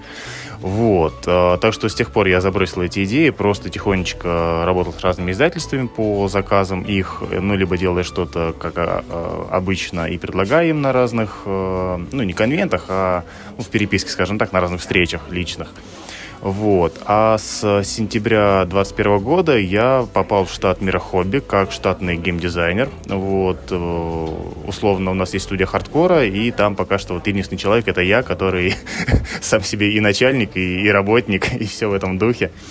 Вот. Э, ну вот на данный момент, получается, уже 7 месяцев работаю там планирую продолжать работать. Мне очень нравится. Я всегда боялся офисной работы, потому что, ну вот, полет фантазии, свободный человек, хочу работу из поезда, хочу работу там из Сочи и так далее. Вот. А тут прям очень классный коллектив. Мне очень нравится мое рабочее место, как бы это странно не звучало. Вот. Но мне кажется, если я прихожу на работу и мне хочется сидеть за своим столом и делать там какие-то свои проекты, это вот офигенски. Так, так, так, вот расскажи в этом месте поподробнее, как, как выглядит студия разработки хардкорных игр из, из одного человека. Вот ты приходишь, ну, условно, подходишь к зданию, где располагается офис мира хобби, и вот прям дальше рассказываешь, что происходит. А дальше я чуть-чуть спускаюсь в подвал, а, в большое помещение, где у нас... В офис пока не пускают, да? Пока что не дослужился да, до второго этажа, до первого этажа. Немножко в подвал, там, за куток, чтобы ни- никто не видел.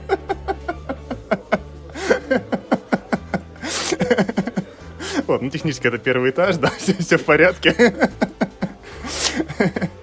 Вот. э, Там у нас находится сразу три студии, то есть Мира Хобби, Магеллана и, соответственно, вот Мир Хобби Хардкор. Вот. У нас там большое помещение тестовое со столами. И вот один из них большой такой стол на 6 персон. Это мое рабочее место, по сути. Ну, еще маленький зак- закуток в офисе, где вот, ну, обычно там офисный стол, ноутбук. Ну, я там очень редко бываю, мне как-то не нравится. Так, а что лежит вот на этом столе, который большой на 6 человек? Обычно прототипы. Или пусто, или прототипы. Вот. э, Ну, иногда мой ноутбук, если там работаю, но обычно это реально вот прототип, который я либо тестирую с кем-то, готовлю, соответственно, прототип, там что-то нарезаю, печатаю, что-то еще. Вот. Либо мои бумажки разложенные, я сижу, пишу. Вот. Ну, либо сам сижу там с собой какие-то идеи тестирую. Ну, то есть там обычно вот всегда что-то в работе. То есть, когда ребята там подсаживаются, и надо там использовать, условно, как переговорный стол, то мне приходится прям вот наполовину все это дело сдвигать, потом все это обратно выдвигать, потому что я занимаю все место. Так, а вот то, что ты в единственном числе, все-таки ты же прям, ну, э, сам один вот эти бумажки, там какие-то прототипы напечатал, нарезал, и сам с собой перекладываешь их, проверяешь, как они работают. До какого-то момента, да. Потом, естественно, я обращаюсь к нашим внутренним тестерам, так называемые альфа-тестеры, которые помогают мне все это сделать. Вот. Плюс э, сотрудники других студий, мои ребята, девелоперы, вот, которые тоже все это дело помогают, уже более опытные игроки. И вот мы сидим, тестируем пока что. А да. вот эти две другие студии, которые это э, Магеллан и Мир Хобби, ну, не хардкор, да, вот там сколько людей, ну, то есть ск- скольких ты человек можешь к себе привлечь, вот если нужда возникнет, там в шестером что-то потестировать, например. А, да, такая возможность есть. И более того, есть еще там второй и третий этаж, вот, ну, кроме подвала, вот, где я, где мы тусим. Вот, то есть есть художники, редактора, а, отдел маркетинга, так что народу, в принципе, хватает, и даже можно... У тебя есть возможность, это по твоей команде художник откладывает в сторону кисть, там маркетолог откладывает в сторону рекламную кампанию. Иди тестируй. Ну, в крайних случаях происходит, э, ну, наверное, так. Не знаю, если сроки Есть горят. специальный колокольчик, в который ты звонишь, и они прибегают. Нет, такой есть у Пети Тюленева. Я еще не дорос до уровня Пети Тюленева, чтобы так позвонить и сразу все тестировать. Нет, обычно ребята как бы и сами заинтересованы. То есть я еще просто сижу напротив кухни, поэтому как бы все видят, что... Кто плохо себя вел, ты туда не пускаешь. Да-да-да, привратник такой, знаешь, либо два прототипа, либо вот, либо на обед сегодня не идешь. Вот, ну как бы людей хватает, да. На тестеров вообще не жалуюсь, все прекрасно. Так, а вот то, что ты тестируешь там на рабочем месте, это что такое? Это, ну, твои какие-то собственные наработки? Или там тебе приносят вот то, что присылают авторы какие-то? Или там вот предмет твоей работы? А, на данный момент, так я работаю 7 месяцев, и Граникон вот прямо сейчас, типа вот на седьмой, там, восьмой месяц, то а, эти полгода я делал две свои сложные игры, соответственно, тестировали мы только их. Вот. Одна была по франшизному предзаказу, условно, вот, но мы решили переделать под свой сеттинг, то есть нам понравилась механика, и сейчас она будет как бы в нашем, надеюсь, IP. Вот. А, И, ну, над ней я работаю, наверное, месяца три с половиной в сумме, может быть, даже четыре. Вот. И еще одна игра, хардкорная симметрия очередная, вот. э, Она проработана чуть хуже, над ней работал месяца, наверное, полтора-два в сумме. Вот. Так что сейчас, да, а, ну, работа как бы над своими играми. А вот э, приехав на Граникон, в том числе, я отсматривал какие-нибудь сложные игры, которые я могу взять себе на доработку, вот. Ну, или какие-нибудь не очень сложные, но которые, на мой взгляд, я знаю, как э, вот, презентовать хорошо, как продукт. Вот. Так что сейчас, может быть, в студии добавятся какие-то еще сторонние игры, ну, тут вот мне главное, как новому, условно, работнику, а, не похоронить себя под количеством проектов, а вот грамотно их э, реализовывать, распределять по времени, дорабатывать.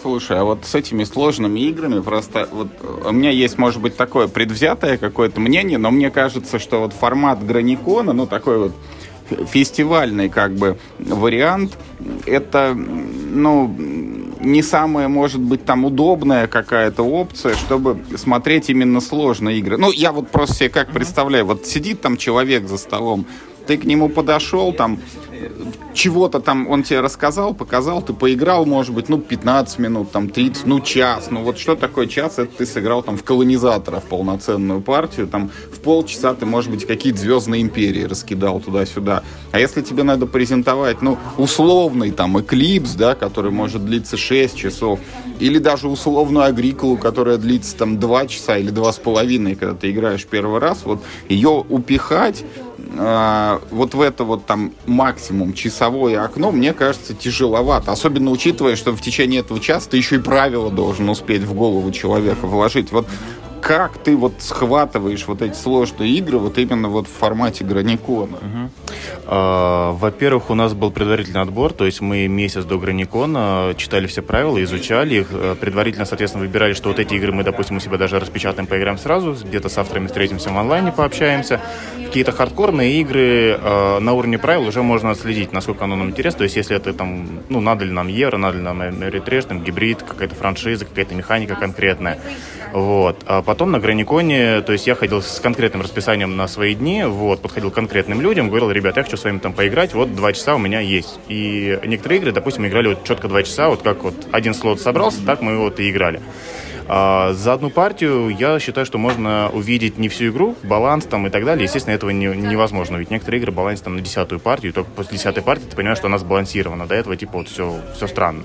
Вот. Но а, в играх виден концепт. Это то, что издатели, вот обычно авторов обижают, что сыграли там один-два хода и типа ничего не поняли. На самом деле за эти один-два хода видно, что автор хотел донести через свою игру, а, то есть куда он думает. И вот это, куда он думает, зачастую даже важнее, чем проработанная игра. Ну, лично для меня, как бы это мой стиль, наверное, работы сейчас начнет вырабатываться именно в эту сторону.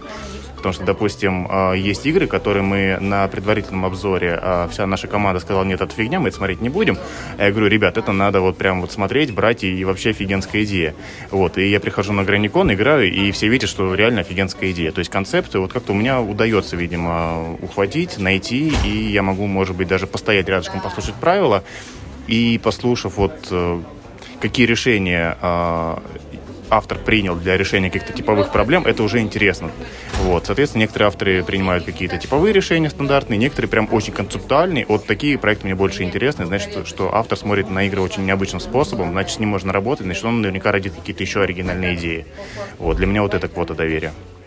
Это вот для меня это тоже очень интересный вопрос, потому что меня часто спрашивают, вот ты типа столько игр сыграл это, а сколько ты сам сделал? Ну, на что обычно следует встречный вопрос, сколько вы посмотрели фильмов, там, и сколько сняли сами, или сколько вы прочли книг, и там, где ваши романы, значит, написаны.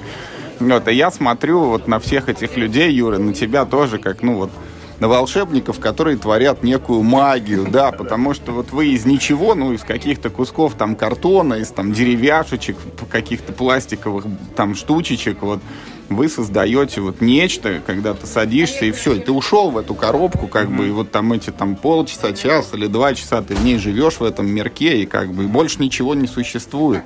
Это очень здорово. Вот я белой завистью завидую. Ну, и вот сегодня даже, может быть, чуть-чуть приобщусь это и пойму, что это окончательно не для меня, и что Чукча не писатель-читатель. Про да? Да, про геймджем. Я записался 99-м из 100. Долго думал.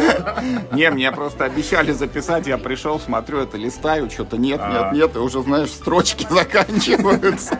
И потом там хоба еще есть место. Вот, ну, скажи еще мне, пожалуйста, вот а, свежие проекты от Юрия Журавлева. Вот у меня сейчас из памяти так проклевывается «Зимняя королева» же, да, она, по-моему, еще такое, не вышла. Да, уже вышла, да. Уже вышла. Да. И что-то еще, вот что, может быть, вот-вот выйдет или только вышло еще? А, честно говоря, я уже побоюсь говорить, что вот-вот выйдет, потому что я так... Ладно, что вышло?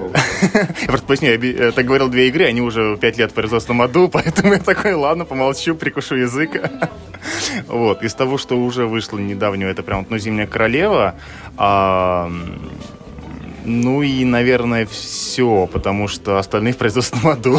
То есть у меня 4 там, или 5 игр, которые ждут своего издания. Вот некоторые уже прям вот оформление готово, и мы буквально там отправляем все это в производство.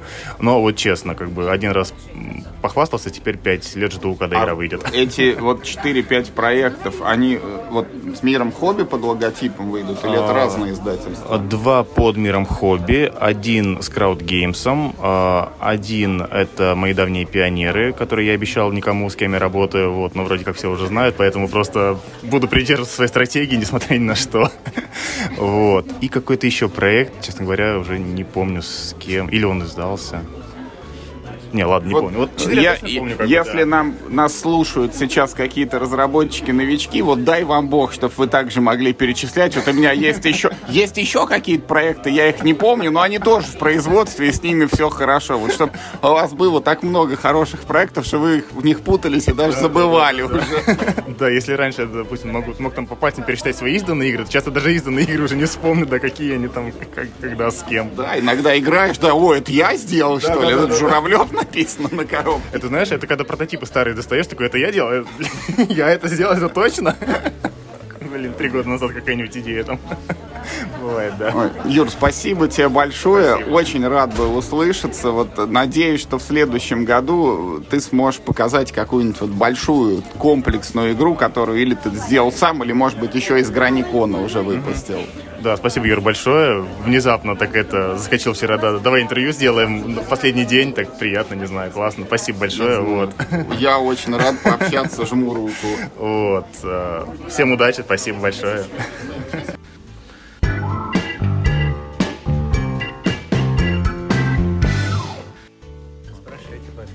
Добрый день, уважаемые слушатели. Мы снова с вами на Граниконе. И вот буквально недавно у нас был спецэпизод с гостем Никитой Тхаржевским. И вот так вышло, что мы встретились еще и здесь теперь лично. Никит, привет. Привет, очень приятно тебя увидеть вживую. Обычно мы видимся раз в год на Настолкэмпе, а тут у нас получилось вот почаще. Вдвое чаще. Вдвое чаще, да, потому что игрокона уже сколько? Три года нет? Два, два. Пока два с половиной. Два с половиной, да. Вот игрокон еще раньше был таким местом, где было можно увидеться со всеми.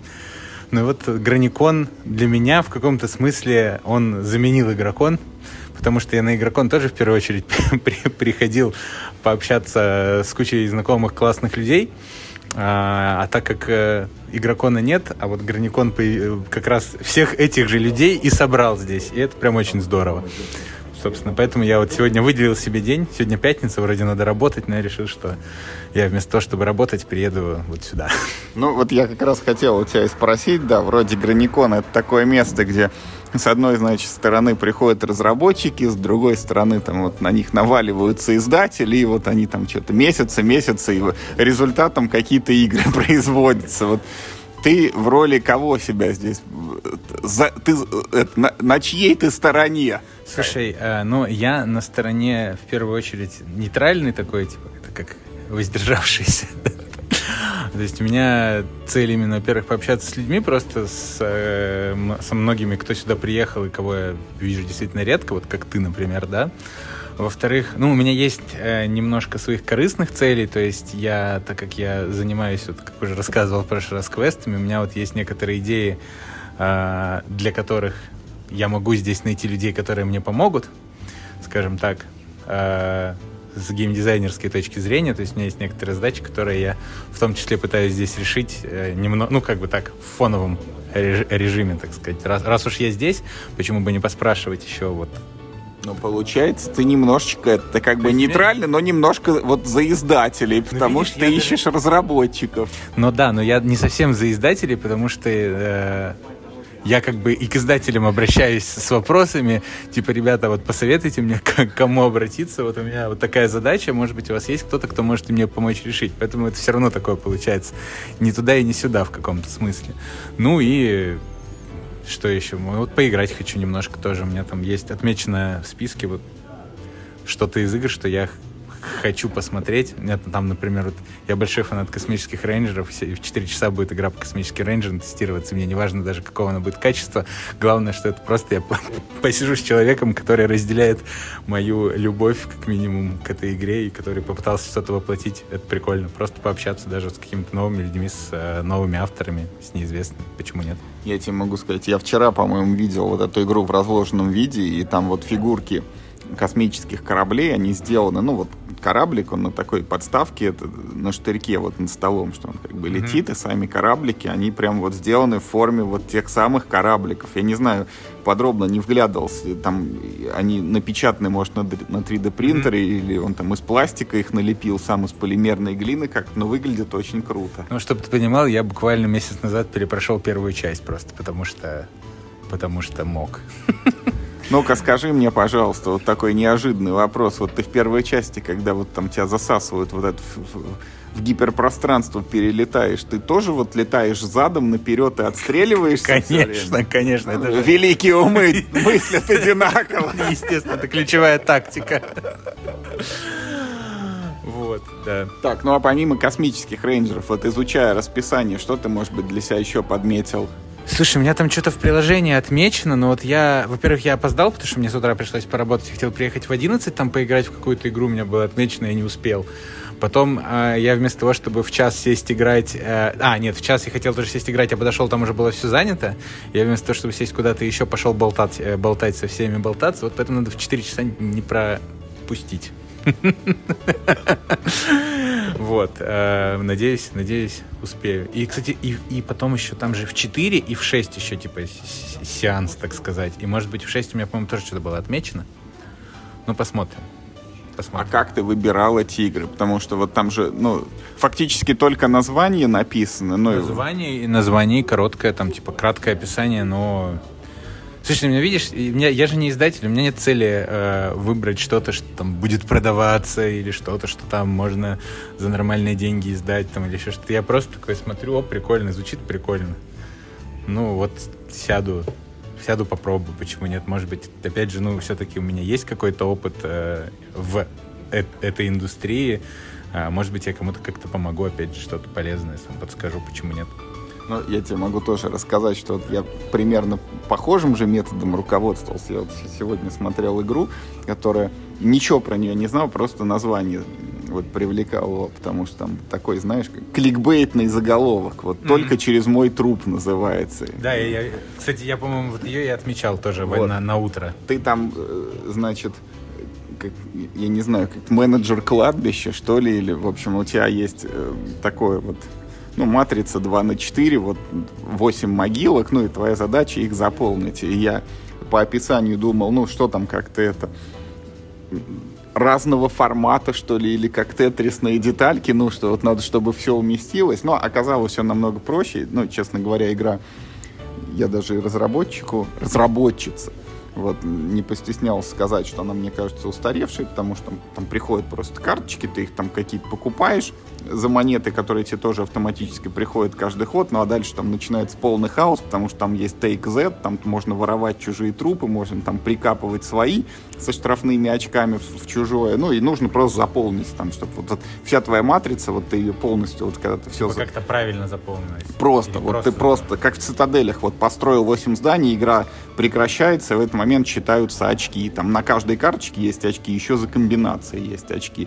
Вот, но было непросто, потому что вот прототип он в такой стадии, что, во-первых, э, в цитаделях вот ты построил восьмое здание, даже если у тебя его разрушили, то это все равно стоп игра. Mm-hmm. А тут, как только ты зарыл восьмого и у тебя его выкопали, игра еще и продолжается. А, иногда, а там еще есть так, событие, что иногда приходят, значит, какие-то то спелеологи, то некроманты, то еще кто-то выкапывают у всех принудительно, и, короче, у тебя никак не заполнится вот эти восемь ячеек. Mm-hmm. Мы играли там... Получается очень долго. Да, до окончания колоды, и ты ничего не можешь с этим сделать. Вот. Ну и как бы вот те, кому нравятся уровни пьяницы, может быть, было бы интересно, но вот я немножко перерос уже. Хотя тема вот оригинальная. Слушай, ну, э, э, ты как бы, когда ты приходишь на такое мероприятие, ты морально, мне кажется, готов к тому, что здесь это не игротека, где ты пришел играть в топовые ну, конечно, игры, конечно. а это место, где ты пришел играть в прототипы, и да, ты как бы готов морально к тому, что может тебе что-то не понравится, может быть э, скучно или что-то, но ты можешь всегда об этом аккуратно сказать автору, объяснить, э, что самое главное, мне кажется, в таких вопросах, то есть ты говоришь, не постеснялся сказать. Я считаю, что авторы сюда за этим и приходят, чтобы им это и сказали, просто им главное, чтобы тебе... Главное говорить автору не просто, что это плохо, а говорить, почему плохо. Нет, да, мы там дали даже ряд рекомендаций, ну, что там сделать, там, знаешь, условно, как такие задачки, как, ну, я не знаю, может быть, в острове кошек что-то похожее, или где, что вот тебе нужно, ну, вот у тебя вот этих 8 ячеек, но в этих двух вот нужно закапывать там конкретные ну, типы, да, да и как, ты получаешь как, тогда как, дополнительные как, очки. С, с Аркадией сыграть. Да, да, да, да, да. И тогда это будет интереснее.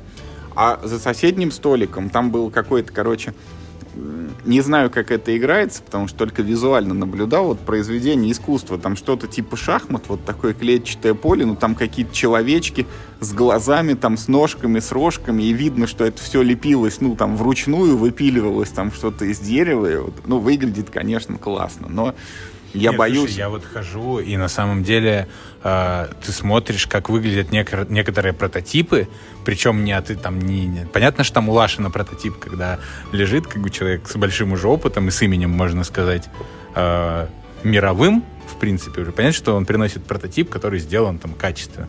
Но явно ребята некоторые вообще там чуть ли не первую игру свою делают, а у них прототипы выглядят прям очень круто. То есть ты думаешь, ты будешь играть на бумажках на каких-то, там прям миниатюрки уже какие-то даже сделаны, да, там на 3D принтере что-то напечатано, все готово. И, и как бы я, если честно, ждал вообще от мероприятия гораздо более низкого уровня э, подготовки вот прототипов. А я прям впечатлен, просто даже ходя между столами, такой смотришь, блин, фига, как круто выглядит. Я бы даже сыграл, типа, такой смотришь, вроде выглядит прикольно. Не, я тоже. Вот я много фотографировал, причем все разные. То есть у людей там абсолютно вот разные подходы. Кто-то мне еще запомнился один прототип, тоже я в него не играл, но он выглядит как стратега, вот там, mm-hmm. может быть, ты видел такие наклеенные треугольники из бумаги, ну вот их очень-очень много, и они вот, ну как фишка сделана такая, там с одной стороны деревья, а с другой там, видимо, партизаны в них mm-hmm. прячутся или кто, и вот тоже ну, выглядит интересно. И всякие необычные, вот, там есть какое-то круглое поле там из составляющих собрано. Короче, ну вот не бумажки нарезанные. Прикольно. Да, я согласен абсолютно. То есть я прям действительно могу абсолютно точно сказать, что я ожидал гораздо меньшего качества вот подготовки авторов и вообще ну, и качество организации на самом деле очень крутое. То есть тут все, все, все вроде грамотно, все так все по зонам разделено все столы пронумерованы, ну, типа, удобно. Опять же, пришел, посмотрел, такой, ага, вот надо сюда. Пришел, ну, как бы там уже шесть человек. Такой, ну, ладно, максимум так максимум. Что ж, не получилось. Но... А, что, а что должно случиться, чтобы ты не только на пятницу, а вот на все дни пришел?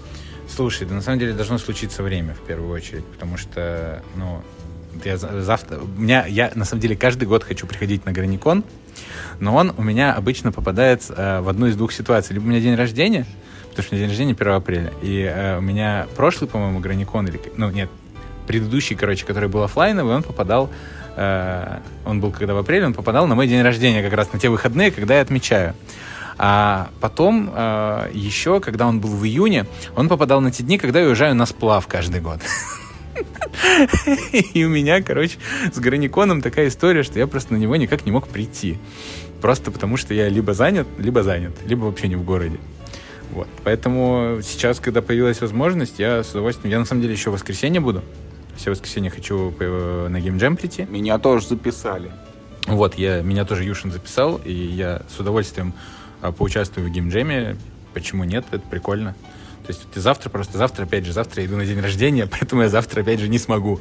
Хотя я завтра тоже бы приехал, если, ну, если был свободен с удовольствием. Но вот у меня как раз пятница-воскресенье, это, между прочим, два дня из четырех. Это половина.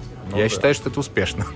Короче, я так понял, тебе еще нужна дополнительная услуга. Это бронирование мест за столиком, чтобы ты вот не приходил, а там уже шесть человек. Слушай, ну это на самом деле, я понимаю прекрасно, что это палка о двух концах, потому что, ну, а люди могут забронировать и в итоге не прийти.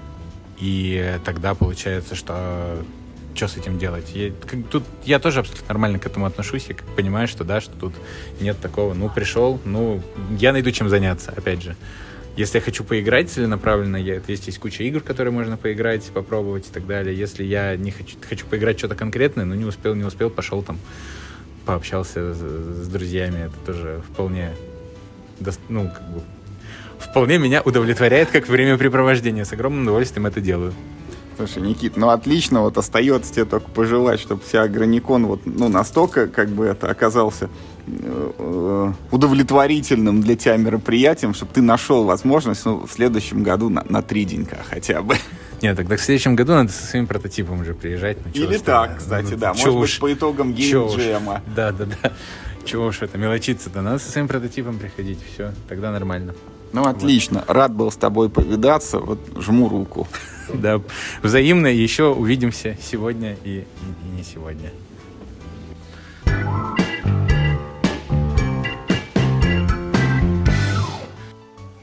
Уважаемые слушатели, мы снова находимся на Граниконе. И сейчас рядом со мной Олег Милешин, самарский разработчик настольных игр, известный в частности тем, что вот сделал недавно вышедшую игру «Фототур». Ну и если вы регулярно слушаете наш подкаст, он уже в некоторых эпизодах появлялся. Олег, привет. Всем привет. Слушай, в этот раз а, ты ехал на Граникон в таком, ну, в необычном, что ли, для себя статусе. Вот ты игры ты разрабатываешь, но тут ты был ближе к организаторам. Вот расскажи, что ты здесь сделал на этом мероприятии?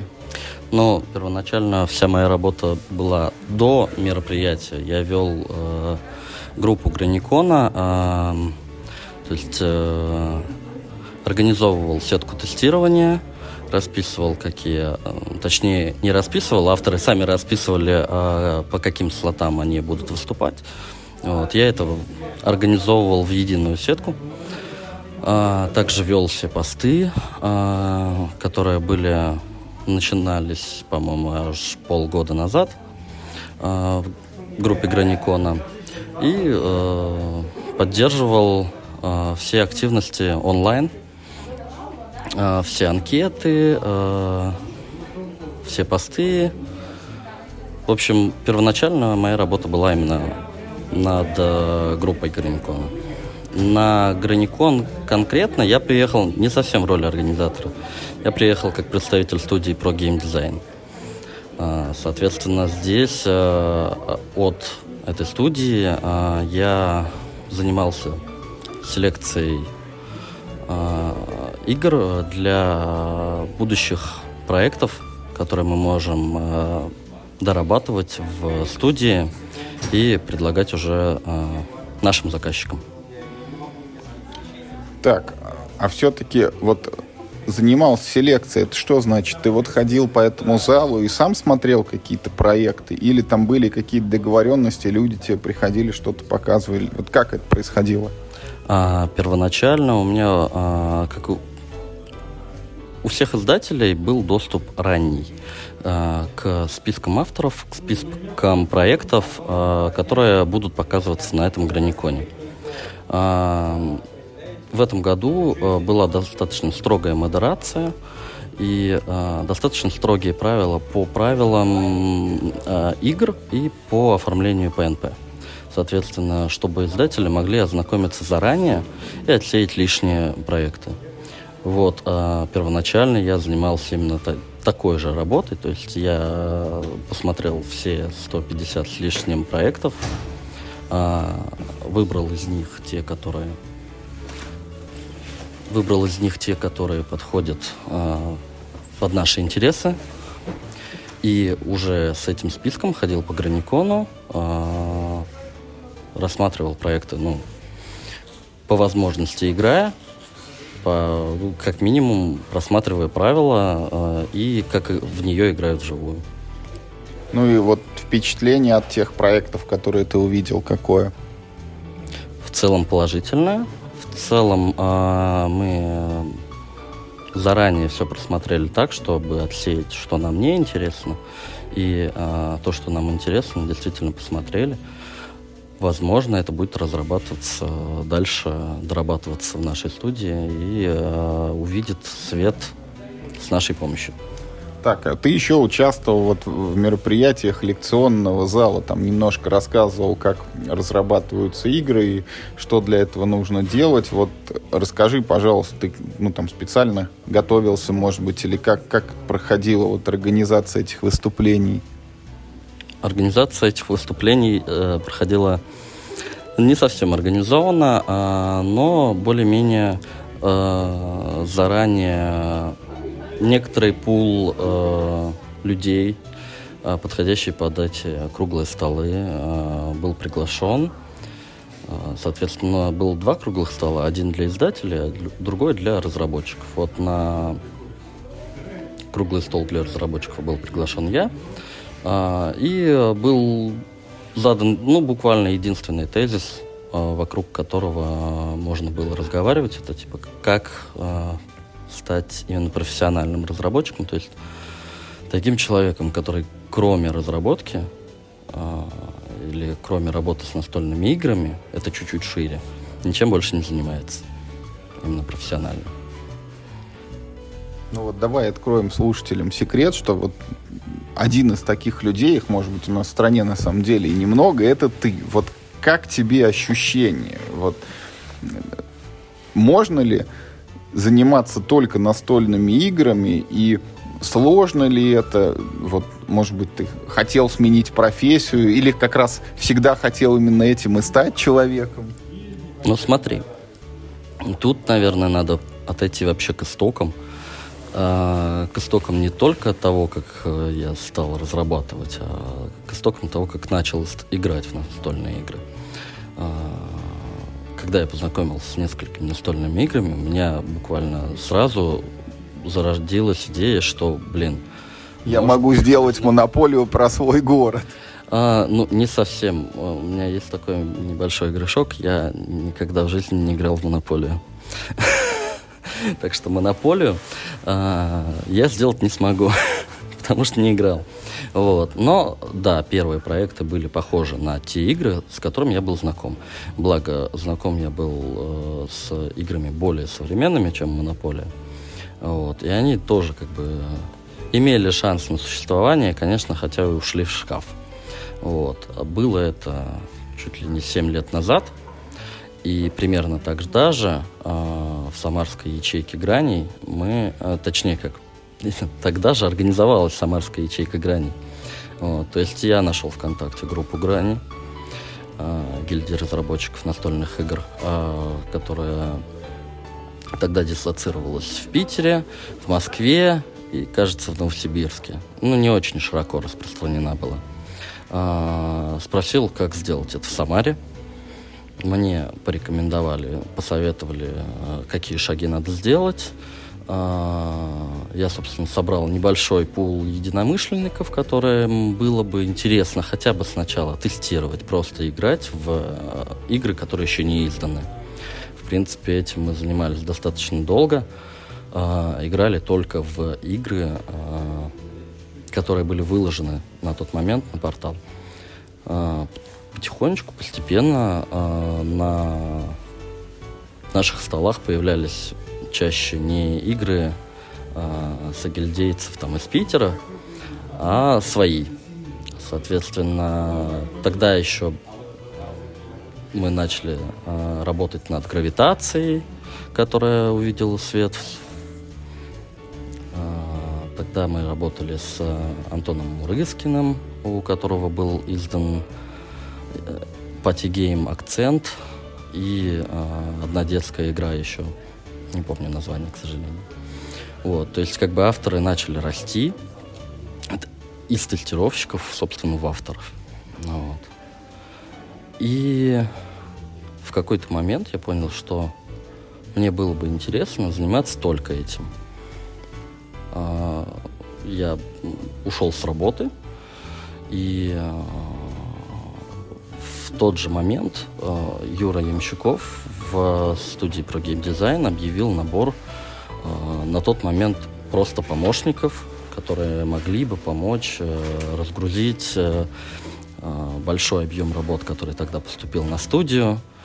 Я откликнулся. И получилось так, что занялся этим не частично, а прям по- на, полный, на полную занятость. Вот. Получается, этим мы занялись в декабре 2020 года. Точнее, я этим занялся с декабря 2020 года, и вот до сих пор пока не жалею. вот это следующий вопрос. Говорят же, что типа это не надо смешивать хобби и работу, потому что можно лишиться и того, ну не лишиться, но вот те не так будет весело, интересно. Насколько у тебя получается совмещать вот э, с одной стороны ты э, служебные как бы обязанности, да, ты играешь вот в какие-то прототипы, в свободное время ты, может быть, играешь вот в какие-то уже там изданные, существующие настолки, или теперь, может быть, уже не играешь, вот как у тебя стыкуются эти вещи? На самом деле, э, с переменной успешностью, так как я еще веду блог, то я действительно играю в изданные много. Вот. Последнее время изданные игры прям чуть-чуть смещаются. Очень, э, очень часто на столе появляются именно прототипы. Я могу там примерно процентно соотнести. Если раньше я играл в прототипы там процентов 20, а в обычные настольные процентов 80, то сейчас у меня, наверное, обратная ситуация. Вот ровно на, настолько же, там, типа 80% я играю в прототипы. А, единственное, что у меня а, как хобби играть в изданные игры – было смежным с э, хобби разрабатывать настольные игры. Вот, поэтому хобби разрабатывать настольные игры, в работу разрабатывать настольные игры, это, наверное, даже интереснее. Я просто все равно это не, не очень представляю. Вот вчера со Славой Зордаком разговаривали, он говорит, ну, типа, зачем я там пойду и буду играть в игры, которые еще не существуют, и не факт, что хорошие, когда я могу вот протянуть руку, взять с полки проверенную уже там точно, ну, выверенную годами там игрушку и получить от нее сразу удовольствие. Вот это вот, я просто всегда вот с негативом таким небольшим относился к почитателям культа Навья, вот что дайте мне все время новую игру, а тут вроде то же самое, только еще и не факт, что она это готовая, что ли, как минимум. Да, это культ Навья, в котором тебе не надо покупать настольные игры, а надо пробовать просто раз, а, разработки. А, тут какой момент? У меня в какой-то из прошлых годов, когда еще были игроконы, а, в голове возникла такая мысль, с которой точно согласятся далеко не все. Вот, а, эта мысль заключается в том, что сырые прототипы а, передают душевности того, что автор замыслил, сильно больше, чем а, доработанные. То есть а, они, возможно, из-за этого будут дисбалансные, но плохо, если поломанные, дисбалансные еще можно было потерпеть, но души в этом было ну, сильно больше. Типа, если автор придумал игру про какое-то событие, и вот он, когда его придумал, первые прототипы сделал, вот в этих прототипах больше того, что он хотел бы передать. И э, во время разработки много из этого теряется, более-менее унифицируется, превращается в хороший продукт, но теряется та часть души, которая была. Звучит так, что типа, ах, эти нехорошие издатели вот лишают игру жизни, поэтому пойду-ка я сам ее дорабатывать, отберу эту роль у издателя. Ну, не совсем так, конечно, но э, издатели тоже дорабатывают хорошо. Просто вопрос, что э, игра только что выпущена автором, ну, не выпущенная, а только что сделанная, вот прям на бумажечках, э, и игра, вышедшая из печати, одна и та же, будут совершенно разными. Например, э, буквально недавно вспоминал, у Hobby World вышла игра Planet Fall, что-то там. Я увидел ав- имя автора, такой думаю, блин, знакомое имя. Вспомнил, что лет шесть назад мы в своей ячейке э, тестировали эту самую игру в сеттинге э, Древней Греции, богов Древней Греции. И она была такая хорошая именно в этом сеттинге. А вот на Planet Fall смотришь, и он такой непривлекательный. И, возможно, Planet Fall хорошая игра. Я сейчас в нее еще не сыграл, чтобы сравнить с теми впечатлениями. Да я их и не вспомню, наверное. Но я просто помню те впечатления, они были положительные, это точно. И автор их, скорее всего, смог продать именно из-за того, что они у издателя тогда были положительными. Вопрос, что случилось с игрой за 6 лет, знают только девелоперы э, Hobby World. Олег, спасибо за ответы. Остается только пожелать, чтобы вот ты в своей этой девелоперской работе, наверное, мог, вот умел как-то и сохранял вот эту частичку авторской души, чтобы она вот просачивалась из того первоначального прототипа вот в ту коробку, которую мы все вот с полки берем в пленку упакованную, и вот она уже готовая, пира, это печатная, тиражная. Вот поэтому спасибо тебе большое за интервью, успехов и ждем новой игры с фамилией Милешин на коробке. Спасибо, я тоже буду ее ждать.